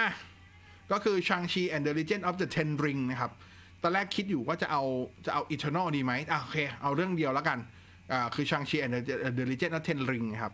อ่าตอนที่ เอ็ม ซี ยู อ่าตอนที่ Marvel ประกาศว่าจะทำหนังซูเปอร์ฮีโร่เอเชียโอ้แล้วเป็น Shang-Chi อ่ะถ้าใครอ่านการ์ตูนมาก็จะรู้ว่า Shang-Chi มันไม่ได้เด่นขนาดนั้นเลยครับนึกออกไหมแล้วก็พอเป็นเอเชียเอเชียแบบเอเชียเอเชียเลยเนี่ยเอเชียเอเชียเนี่ยผมคิดมันจะเจ๊งไหมว่ามันจะขายได้ไหมวะถูกหูทำดีมากครับทุกอย่างชอบหมดเลยครับโอเคเนื้อเรื่องมันจะมีบางจุดที่อ่อนบ้างอะไรบ้างแต่ดีครับโดยรวมชางชีเดอะเลเจนด์ออฟเดอะริงชอบครับชอบเลยครับตัวต่อมาอนิเมะอันนี้นับเป็นอนิเมะนะก็คือการ์ตูนที่เป็นที่เป็นฉายเป็นภาพเคลื่อนไหวที่ชอบอันแรกเลยโตเกียวรีเวนเจอร์นะครับโตเกียวรีเวนเจอร์อันนี้ล่าสุดเพิ่งลง Netflix แต่ก่อนหน้านี้มันอยู่ในไอฉีมั้งนะครับอ่าก็แนะนำให้ดูนี่มันมีเป็นมังงะด้วยแต่ผมว่าผมผมเริ่มดูจากตัวเวอร์ชันที่เป็นอนิเมะก่อนแล้วก็ไปลองไปหามังงะมาอ่านก็ผมรู้สึกว่าผมอินกับตัวที่เป็นอนิเมะมากกว่านะครับตัวต่อมาอันนี้โหเป็นหนึ่งในการ์ตูนระดับคลาสสิกที่ผมชอบมากแล้วเขามาทำอนิเมะเนาะแล้วทำได้ดีซะด้วยนะครับโจโจวิซาร์ดนะครับซึ่งโอเคถ้านับเฉพาะในปีสองพันยี่สิบเอ็ดก็คือ Golden Wind กับทางด้านของ Stone Ocean นะครับซึ่งถ้าในใครอ่านการ์ตูนมาก็จะรู้ว่าจริงๆแล้วเนี่ยอันนี้มันคือภาคห้าภาคหกนะครับแต่ถ้าในนั้นมันจะเป็นภาคสี่นะครับภาคสามภาคสี่อะไรก็ว่ากันไปนะครับเอ่อตอนเป็นการ์ตูนน่ะผมว่าไอตอน Golden Wind ยังพอได้แต่ Stone Ocean น่ะไม่โอเคเลยครับแต่พอเป็นอนิเมะเฮ้ยแม่งทำดีว่ะทำดีจริงๆยอมครับยอมยอมทีมสตูดิโอที่ทำอนิเมะนะครับทำได้ดีมากครับคือลืมภาพอันเลวร้ายที่อยู่ในสมัยที่เป็นมังงะไปเลยครับอันนี้ชอบนะครับตัวต่อมาก็เป็นอีกการ์ตูนหนึ่งเรื่องนี้ที่ที่มังงะก็มีมังงะจบไปแล้วแต่ผมว่าอนิเมะมันมันดีกว่ามังงะแบบสิบเท่าอ่ะคือมังงะก็ดีแต่อนิเมะทำดีกว่ามังงะขึ้นไปอีกนั่นก็คือคิมิสึโนะไยบะนะครับแน่นอนไอ้อะไรนะจำชื่อภาษาไทยไม่ได้ขออภัยนั่นแหละดีมากครับตอนนี้ก็มาในภาคภาคภาคที่เป็นอยู่ในสถานเริงรมแล้วอะย่านเริงรมแล้วอะนะครับสนุกอ่ะตัวต่อมาก็เป็นอีกเรื่องนึงที่มังงะก็สนุกแต่ภาพไม่สวยแต่พอมาเป็นฉบับอนิเมะโอ้โหพี่เขาทำได้ดีเหลือเกินนะฮะจูจูซุไคเซ็นนั่นเองนะครับมหาเวทผนึกมารใช่ป่าววะผมเรียกผมเรียกชื่อถูกไหมเนี่ยนั่นแหละสนุกมากๆครับจูจูสึไคเซ็นดีมากๆครับเดี๋ยวกำลังจะมีภาคซีโร่ออกมาอันนี้โหผมดูเทรลเลอร์ทุกวันครับผมใช้คำว่าดูทุกวันคือคือภาพมันดีมากอะภาพอนิเมะมันทำดีมากๆเลยครับมันทำดีมากๆเลยจริงๆจริงๆมีอนิเมะอีกหลายเรื่องที่ชอบนะแต่อันนี้คัดที่แบบดูแล้วดูอีกดูซ้ำดูซากกันอยู่อย่างเงี้ยนะนะครับ คือบางเรื่องมันสนุกแต่มันดูรอบเดียวแล้วมันมันกลับมาดูอีกรอบมันมันเฉยๆอ่ะคือด้วยความที่มันรู้เนื้อเรื่องแล้วแต่พวกนี้มันยังอินกับแอคชั่นมันยังอินกับนู่นนี่นั่นได้อยู่เออดาบพิฆาตอสูรอันนั้นคือคิมิโนะอ่าคิเมสึโนะไยบะโอเคโอเคโอเคอ่ามังงะอันนี้หนังสือการ์ตูนแล้วนะผมยังซื้อหนังสือการ์ตูนอยู่นะที่ชอบก็สี่เรื่องครับSorrow Leveling อ่าอันนี้ต้องอ่านออนไลน์ของถ้าอ่านลิขสิทธิ์ก็คือกาเกาเว็บตูนนะอ่ากาเกาเว็บตูนไปต้องจ่ายตังค์ดูนะ Sorrow Leveling ครับสนุกโคตรชอบมากจริงๆเป็นเป็นการ์ตูนแอคชั่นที่แบบถ้าถามผมผมตอนตอนนี้ในแง่ของแอคชั่นผมว่าแม่งดีสุดแล้วอะคือแบบแม่งดีอะไม่รู้จะพูดยังไงครับ Sorrow Leveling ดีมากครับชอบมากครับผมมีทั้งตัวฉบับนิยายที่แปลเป็นภาษาไทยผมมีทั้งตัวหนังสือการ์ตูนซึ่งเอาเพิ่งออกมาเล่มแรกเองนะแต่แต่แต่แต่ในเว็บตูนคือแม่งไปไกลมากแล้วนะเอออะไรเงี้ยดีครับ Solo Leveling ดีมากๆตัวต่อมาอันนี้ก็ชอบมากๆแล้วเดี๋ยวปีหน้าจะมีอนิเมะด้วยนั่นก็คือทางด้านของ Spy Cross Family ครับหนังสือการ์ตูนออกมาถึงจำไม่ได้แล้วอะเล่มเจ็ดเล่มแปดเล่มเก้าประมาณนี้นะครับก็อ่าไปดูได้เป็นเรื่องของสายลับแล้วก็สายลับที่ต้องมีครอบครัวปลอมๆแต่ครอบครัวปลอมๆแต่ละคนก็แบบเจ๋งมากๆไม่สปอยอะไรทั้งสิ้นอ่านเถอะดูเถอะนะครับเดี๋ยวปีหน้าจะมีเป็นอนิเมะนะสำหรับ Spy Cross Family นะครับสองเรื่องสุดท้ายอมตะนิรันดร์การสำหรับเด็กยุคนี้ขออย่างเดียวชีวิตนี้ครับขอตายก่อนไอ้ขอให้มันจบก่อนที่ผมจะตายนะฮะนั่นก็คือ One Piece กับ One Punch Man นั่นเองนะครับ One Piece ตอนนี้ก็วาโนะคุนิน่าจะอยู่ช่วงปลายของวาโนะแล้วเนาะส่วน One Punch Man ก็ครับครับ อีโรนก็โผล่มาสักสิบสองตอนโผล่ทีฮะประมาณนั้น มันไม่ใช่พระเอกมันคือตัวประกอบอะฮะแต่มันสนุกเหลือเกินครับตัวละครคือผมแล้วยิ่งยิ่งยิ่งถ้าเป็นคือไอไอไอเวอร์ชันที่เป็นมังงะจริงๆมันมันเขียนไม่สวยเลยครับมันวาดไม่ค่อยสวยหรอกแต่คือในแง่ของลายเส้นรายละเอียดอะนะแต่โอเคในเรื่องของแอคชั่นในเรื่องของความคิดสร้างสรรค์ต้องยอมเขาจริงๆครับอ่าในฉบับที่เป็นอนิเมะ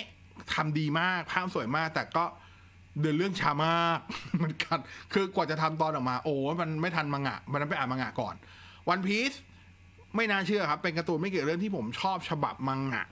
มากกว่าฉบับอนิเมะเออ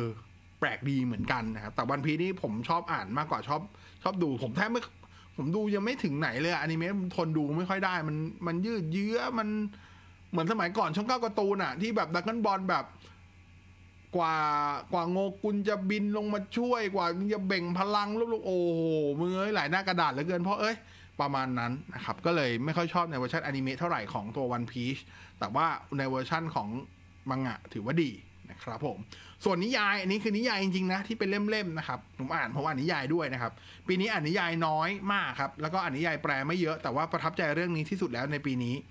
ถึงจะเปลี่ยนร้อยหน้าก็ตามก็จะตามค่าแก่ให้ได้ครับจริงๆคนเขียนเป็นเป็นเป็นนิยายมาจากฝั่งของเกาหลีแต่เรื่องราวไม่ได้เกี่ยวกับเกาหลีเลยแม้แต่น้อยนะครับเป็นเรื่องของฮิตเลอร์ครับเป็นเรื่องของฮิตเลอร์การตามล่าตามฆ่าฮิตเลอร์ครับลองไปดูคือสิ่งที่ชอบในเรื่องของถึงจะเปลี่ยนร้อยหน้าก็จะก็ตามฆ่าแกให้ได้เนี่ยชอบตรงที่ว่ามันเป็นเรื่องแต่งครับแต่เขาเอาประวัติศาสตร์ที่เกิดขึ้นจริงอ่ะมาผูกกับแล้วก็ร้อยเรียงในเรื่องได้แบบเนี้ยบเนี้ยบมากๆอยากแนะนำให้อ่านครับถึงจะเปลี่ยนร้อยหน้าก็ตามครับแล้วสนุกตั้งแต่หน้าแรกยันหน้าสุดท้ายครับมีหักมุมให้แบบถ้าเราคิดว่าแบบมันจะมีช่วงแบบทุกอย่างดูเหมือนจะขี้ค้าแล้วก็จะแบบสักพักหนึ่งพักไปสองหน้าเอ้าไอ้เหี้ยอย่างเงี้ยมีอย่างงี้ด้วยครับเพราะนั้นสนุกครับแนะนำเรื่องนี้สำหรับคนที่ชอบอ่านนิยายนะนิยายแปลนะครับถึงจะเปลี่ยนร้อยหน้าก็ตามค่าแกให้ได้นะครับสนุกอันนี้สนุกโอเคนั่นคือทั้งหมดของ Best of ครับโอ้ยเหนื่อยไอ้ประเภท Best of The Most of ครับโอ้เหนื่อยเหลือเกินจะจะน็อกแล้ว โอเคยังมีใครอยู่กับเราไหมขอดูแชทนิดนึง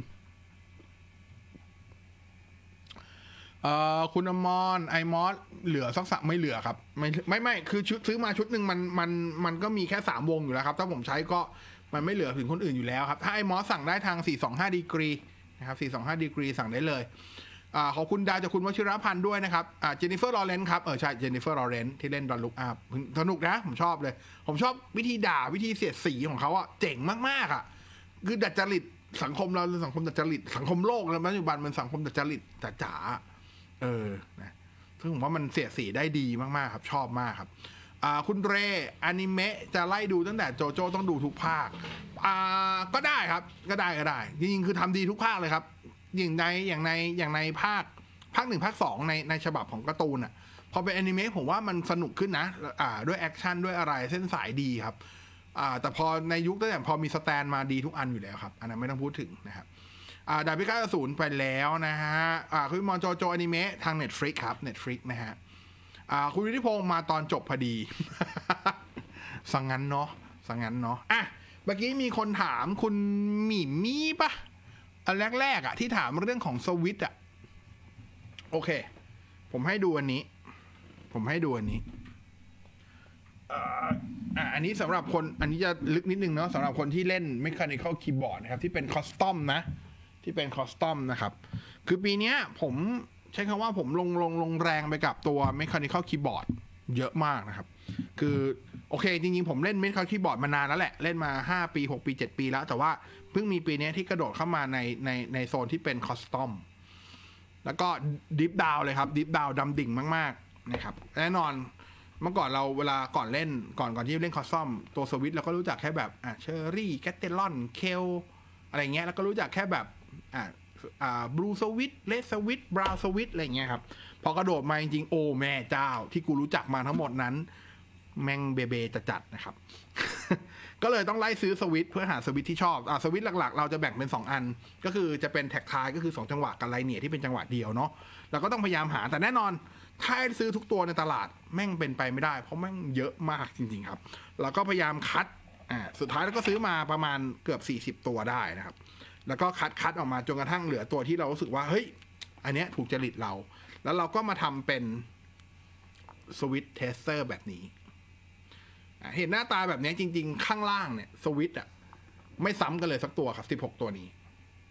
เพื่อมาทดสอบว่าตัวไหนนะที่เราชอบฟีลลิ่งกันกดทุกตัวเนี่ยผมทำการลูบลูบก็คือทาน้ำยาลูบก็คือรูบิแคนนะเนาะทำยาหล่อลื่นนะครับแล้วก็ลูบทุกอันไม่ใส่ฟิล์มนะครับลูบทุกอันเพื่อให้เข้ากันลูบด้วยน้ำยาตัวไคลท็อก สองศูนย์ห้าจีศูนย์ นะครับแล้วก็เนี่ยมานั่งกดมานั่งหาฟีลลิ่งตัวนี้แท็กทายนะตัวนี้ไลเนียเพื่อหาตัวที่ชอบนะครับวันนั้นเมื่อกี้คำถามก็คือว่าไอตัวสวิตที่ชอบปีนี้ถ้าให้ยกนะเอาฝั่งของตัวที่เป็นแท็กทายก่อนละกันแท็กทายเนี่ยในนี้มีสามตัวก็คือสามตัวที่ชอบพอดีนั่นแหละนะครับมันคือสามตัวนี้ขออนุญาตไม่ขออนุญาตไม่แกะคีย์แคปได้ไหมวะอ่ะแกะก็ได้อ่ะตัวแรกครับก็ยอดนิยมเหมือนกันแต่ก็ชอบนะแต่ตัวเนี้ยคำแนะนำผมคือควรไม่ควรใส่ฟิล์มลูปอย่างเดียวนั่นก็คือตัวแกสเซ็ตโบบา ยู โฟร์ ที อ่าตัวนี้ชอบตัวนี้ชอบนะครับตัวนี้ชอบอ่าอีกตัวหนึ่งก็ drop plus ivory อ่า holy panda อันนี้ก็ยอดนิยมตอนนี้ลดราคาอยู่ด้วยใน drop นะครับอีกตัวหนึ่งก็คือ ซี สาม kiwiซี สาม kiwi ตัวนี้เห็นไหมเนี่ยอ่า ซี สาม kiwi ทำให้ผมรู้ว่าจริงๆแล้วอ่ะผมผมชอบ ซี สาม หมดเลยครับเพราะว่า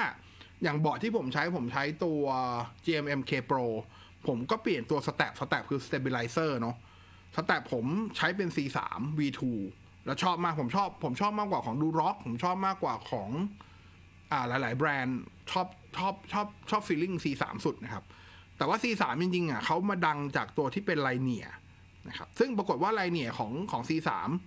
ก็โดนใจเกือบทั้งหมดนะครับอ่าแต่ว่าตัวตัวที่ใช้หลักแล้วก็คือยิงคือถ้าตัวถ้าตัวที่เลือกอยู่ตอนนี้และใช้อยู่ตอนนี้ก็คือไอ้ตัวนี้ ซี สาม แทงการีนอ่าแต่ผมใช้ตัว หกสิบสองจี นะอันนี้คือสวิตที่ผมชอบที่สุดณเวลานี้ครับเป็นเป็นไลเนียเป็นไลเนียที่ชอบที่สุดในเวลานี้นะครับเออแต่ว่าตัวที่เป็นบานาน่าสปริตหรือว่าตัวเฟียสก็โอเคนะไม่ได้แย่นะครับอยู่ในเกณฑ์ที่ดีมากๆครับชอบ ซี สาม นะอ่าเพราะนั้นนี่คืออันนี้คือสามตัวของแท็กทายที่ชอบก็เลยใส่มาด้วยเพราะจริงๆไอตัวเทสเตอร์ตัวเนี้ยผมตั้งใจทำเป็นแค่ของไลเนียนะครับเพราะว่ามาทำตอนที่ช่วงกำลังจะหาไลเนียนะครับ ดี๋ยวนะเดี๋ยวนะขอประกอบก่อนโอเคจริงๆในเนี่ยมีหลายตัวที่ชอบครับอย่างตัว Banana Split นะตัวนี้คือ Banana Split Banana Split ก็ชอบเป็นของ ซี สาม เหมือนกันนะครับแล้วก็มี Fierce นะครับ Fierce Girl ก็ของ ซี สาม เหมือนกันก็ชอบแต่ชอบตัว Tangerine ที่สุดชอบ Tangerine ที่สุดตัว Alpaca Alpaca วี ทู ยอดนิยมโอเคจริงก็ดีนะชอบแต่ผมแค่ไม่ชอบตัวตัว Spring ถ้าถ้าคิดเคยคิดว่าถ้าเกิดจะซื้อมาใช้จริงๆคงเปลี่ยน Spring อ่ะเอออะไรประมาณนี้นะครับแต่แต่ว่าล่าสุดที่เพิ่งซื้อให้น้ำหวานเนี่ยน้ำหวานก็เพิ่งประกอบใช้ตัวหนึ่งของน้ำหวานนะครับแล้วก็น้ำหวานก็ชอบด้วยนั่นก็คือตัวของอ่า Kinetic Lab ก็คือตัวฮิปโปซึ่งปัจจุบันเห็นว่าของหมดขาดตลาดอยู่มันคือตัวสีสีเทาๆม่วงๆตัวนี้เอออันเนี้ยทำการลูปแล้วโอ้โหผมว่ามันหนึบหนับดีแล้วก็มันค่อนข้างเงียบด้วยแต่มันไม่ได้เงียบเหมือนตัวพวกพวกพวกโบวากัมนะโบวากัมเงียบไปเงียบโบวากัมคือตัวสีชมพูนี้โบวากัมคือตัวสีชมพูนี้โอ้ตัวนี้คือแบบใช้คำว่าวาร์ปหายไปเลยก็ได้ครับกดไอ้กูกดไปหรือเปล่าวะอะไรเงี้ยครับแต่อันนั้นเงียบไปนะครับอันนั้นคือเงียบไปนิดนึงนะครับอ่านั่นก็ปีนี้ก็เลยเนี่ยเล่นกับคีย์บอร์ดอยู่ก็ถ้าใครอยากจะเห็นคีย์บอร์ดก็ดูในโพสต์อื่นๆแล้วกันนะเพราะว่าลงไปหมดแล้วนะครับอ๋อแล้วเมื่อกี้พูดถึงกลุ่มจัดโต๊ะคอมอ่าอันนี้อันนึงที่อยากอยากนำเสนอเป็นงานส่วนตัวนะครับถึงแม้คุณจะไม่ได้เล่นเมคานิคอลคีย์บอร์ดก็ตามนะครับถึงแม้คุณจะไม่ได้เล่นเมคานิคอลคีย์บอร์ดก็ตามนะครับแต่ให้รู้ว่าเนี่ยอย่างจริงๆถ้าเกิดใครจะเล่นคัสตอมคีย์บอร์ดผมแนะนำให้ลองซื้อพวกสวิตช์เทสเตอร์แล้วก็ซื้อสวิตช์มาใส่อย่างนี้ดูนะอย่างน้อยสุดคุณจะได้ดูฟีลลิ่งว่าไอ้ตัวไหนมันเป็นยังไงอะไรเงี้ยคุณจะได้เลือกได้ถูกตัวนะครับสวิตช์ตัวนึงก็โอเคเพราะว่าถ้าเกิดจะให้ซื้อแบบมาลองใส่เลยแล้วมาวัดชอบไม่ชอบราคาสูงนะบอกก่อนเพราะสวิตช์ตัวนึงเฉลี่ยก็ถ้าโดยเฉลี่ยนะครับก็จะอยู่ราวๆประมาณสามสิบบาทถึงห้าสิบบาทต่อตัว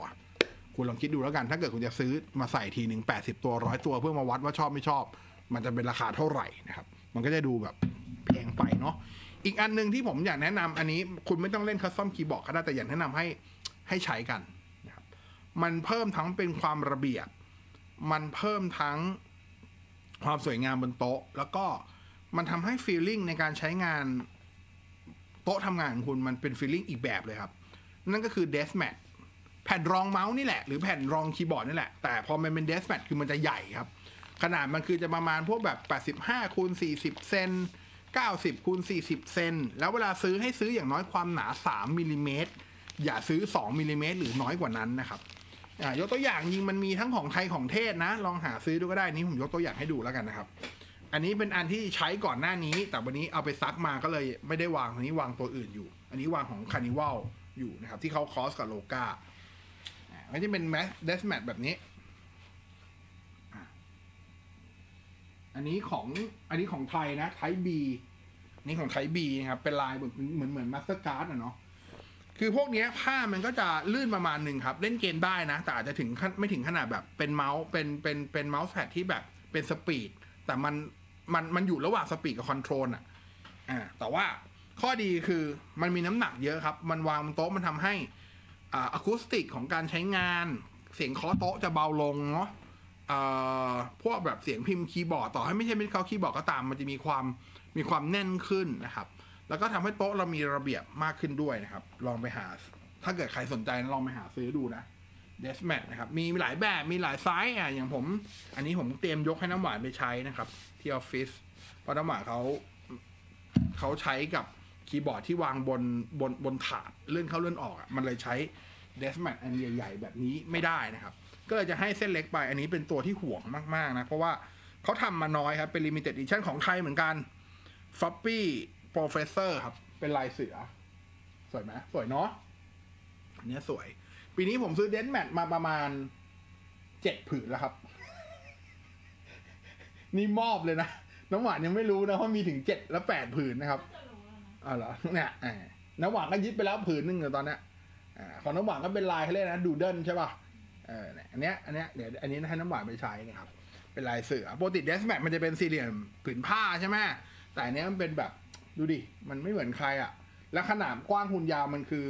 ความกว้างมันจะพอดีจะพอดีขนาดแบบพวกคีย์บอร์ดฟูลไซส์ซึ่งพอดีน้ำหวานใช้คีย์บอร์ดฟูลไซส์ก็จะเหมาะพอดีก็เดี๋ยวให้น้ำหวานไปใช้นะครับเนี่ยมันมันเพิ่มมันเพิ่มความสวยงามบนโต๊ะด้วยแล้วก็มันก็มีประโยชน์ด้วยมันทำให้ตัวตัวแป้นพิมพ์เราตัวคีย์บอร์ดเราเมาส์เราหรืออะไรก็ตามที่เรามันมันจะไม่ค่อยเคลื่อนมันทำให้เราเราพิมพ์เราพิมพ์ได้สเตเบิลขึ้นอ่ะ อันนี้ก็แนะนำนะครับลองไปหาดูผมไม่ชี้เป้านะในไทยก็มีอยู่หลายเพจอยู่ครับที่ขายลองหาดูในต่างประเทศก็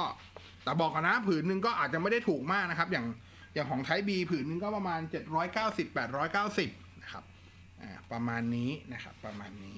ลองดูลองดูเออแล้วก็นั่นแหละนะประมาณนี้ครับอ่ะใครอยากจะถามอะไรเพิ่มมาช่วงนี้เป็นช่วงของคุณละผมอยู่ต่ออีกสักประมาณยี่สิบนาทีมันครบสองชั่วโมงไปแล้วกันมาใครใครอยากชวนคุยอะไรไหมผมดูก่อนคนอยู่เยอะไหมอ๋อโอเคไม่เยอะละคนออกไปเยอะแล้วเพราะมันไลฟ์นานแล้วเกินไลฟ์มาชั่วโมงสี่สิบละ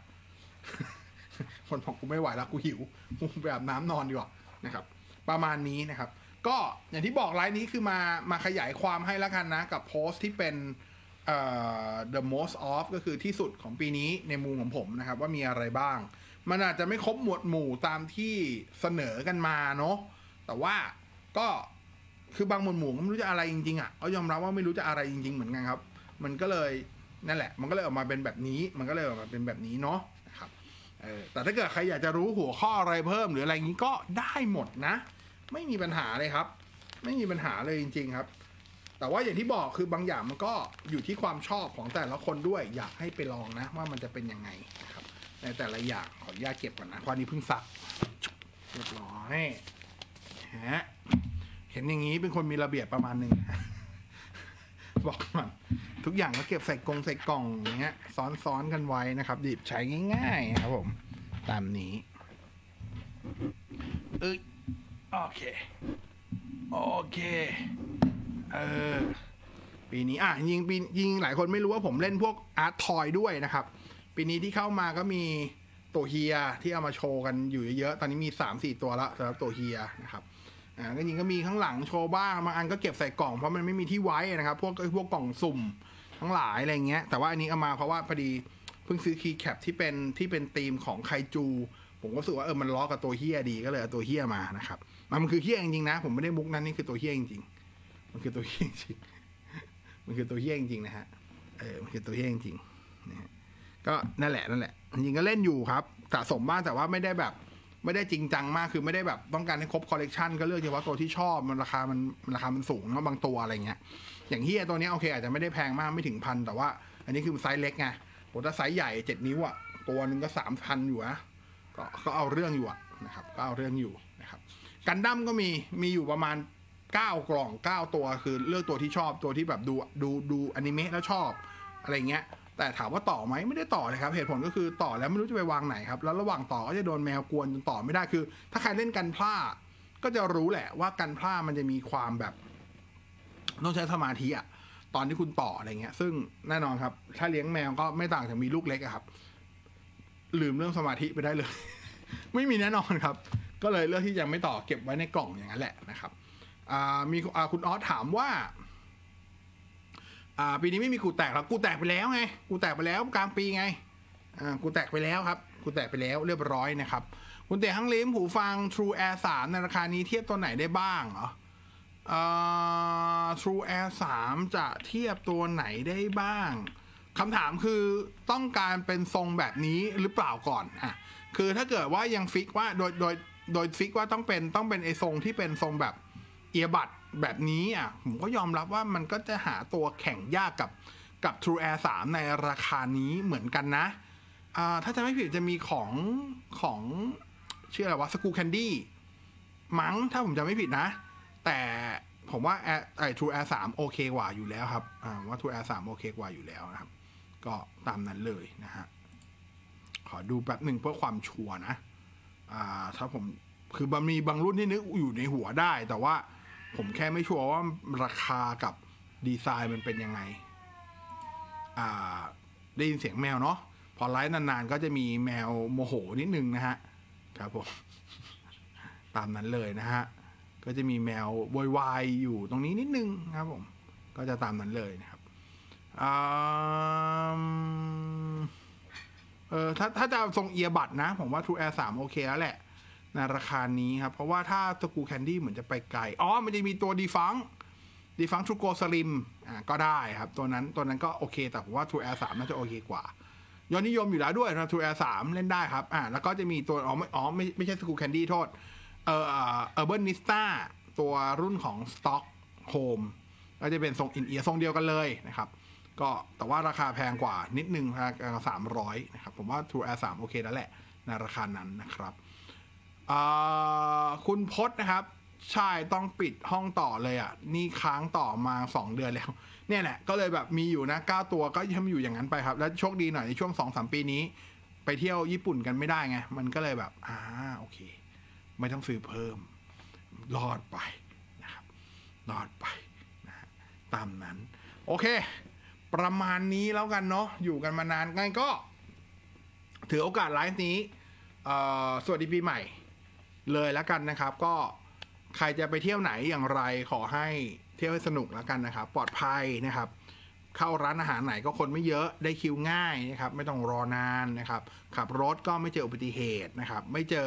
ไม่เจอคนขับรถงี่เง่าใกล้ๆเราอะไรอย่างเงี้ยนะครับแต่โอเครถติดคงคงไม่สามารถอวยพรให้ไม่เจอรถติดได้เพราะว่าเชื่อว่าติดแน่ๆนะครับอ่าแล้วก็ขอสุขภาพแข็งแรงนะครับคิดอะไรที่ผิดหวังในปีนี้ก็ทิ้งมันไว้ในปีนี้ครับพอมันก้าวข้ามผ่านปีสองพันยี่สิบเอ็ดไปสู่สองพันยี่สิบสองดวงอาทิตย์เริ่มขึ้นมาใหม่เท่ากับโอกาสใหม่ของเราก็คือมานะครับเพราะฉะนั้นก็ก็ใช้โอกาสให้คุ้มค่าโอกาสใหม่มาทุกวันนะครับเพราะฉะนั้นก็ใช้โอกาสใหม่คุ้มค่าอ่า move on ให้ขอให้ move on ให้ได้เร็วในเรื่องที่ผิดหวังต่างๆนะครับขอให้สุขภาพแข็งแรงเท่าที่จะเป็นไปได้ครับคือจะบอกแข็งแรงเลยก็คงไม่ได้อีกนะครับเป็นไปไม่ได้เราเราจะไม่อวยพรอะไรที่มันดูเว่อร์ขนาดนั้นแต่ว่าก็แข็งแรงเท่าที่มันจะแข็งแรงได้นะครับถ้าจะเจ็บจะปวดอะไรก็ขอให้มันมันไม่หนักประมาณนี้แล้วกันขอมีทางรักษารักษาได้ง่ายอะไรอย่างนี้นะครับแล้วก็สุดท้ายเงินทองครับก็ขอให้จัดการบริหารได้อย่างยอดเยี่ยมแล้วกันนะครับเท่านี้เลยเท่านี้เลยแล้วก็พรุ่งนี้ถ้าเกิดใครยังอยู่กรุงเทพยังเปิดฟังวิทยุ เอฟ เอ็ม เก้าสิบเก้าอยู่บ่ายสามบ่ายสี่เจอกันได้นะครับเทคโนโลยีไลฟ์พรุ่งนี้น้ำหวานจะรีเทิร์นทูเทคโนโลยีไลฟ์ครั้งแรกในรอบปีนะฮะในวันสุดท้ายในวันสุดท้ายของปีด้วยนะครับพรุ่งนี้ครบเลยครับน้ำหวานในบอสบอกเคนะก็เจอกันนะครับแล้วก็สุดท้ายก็สุดท้ายท้ายสุดจริงๆละก็ขอให้แฮปปี้ขอให้หัวเราะได้ทุกวันละกันนะครับผิดหวังอะไรมูฟออนให้ไวหัวเราะให้เร็วแค่นี้เลยนะครับสวัสดีปีใหม่ปีสองพันห้าร้อยสิบห้า สองพันยี่สิบสองนะครับอันยิงปีหน้ามีแผนในหัวหลายอย่างที่อยากจะทำก็เชื่อว่ามันน่าจะสนุกแล้วก็เชื่อว่าน่าจะชอบกันก็หวังว่าจะได้ทำเร็วๆแล้วก็หวังว่าทุกคนจะชอบกันนะครับก็อยู่กันไปแบบนี้คอมมูนิตี้เราไม่ได้ใหญ่โตโมโหฬารนะครับอยู่กันเล็กๆแบบนี้แหละอบอุ่นอบอุ่นแบบนี้แหละคุยกันได้รู้เรื่องแบบนี้แหละผมว่าสนุกดีนะครับยังไงก็ฝากขอบคุณสปอนเซอร์ที่สนับสนุนเพจในบอสด้วยนะครับหวังหวังว่าปีหน้าจะอยู่กับเราเหมือนเดิมไม่ว่าจะเป็นฝั่ง Acer ฝั่งของ Accessory Resource นะครับหรือว่าหลายๆแบรนด์ที่ทยอยมาซัพพอร์ตเป็นครั้งคราวนะครับก็ขอให้หวังว่าปีหน้าจะอยู่ด้วยกันจะสนุกด้วยกันต่อไปนะครับประมาณนี้ฝากไว้ด้วยลาไปละราตรีสวัสดิ์ในคืนก่อนคืนสุดท้ายของปีสองพันยี่สิบเอ็ดแต่คือไลฟ์สุดท้ายของปีนี้ละเจอกันอีกทีปีหน้าครับสองพันยี่สิบสอง Happy New Year สวัสดีครับ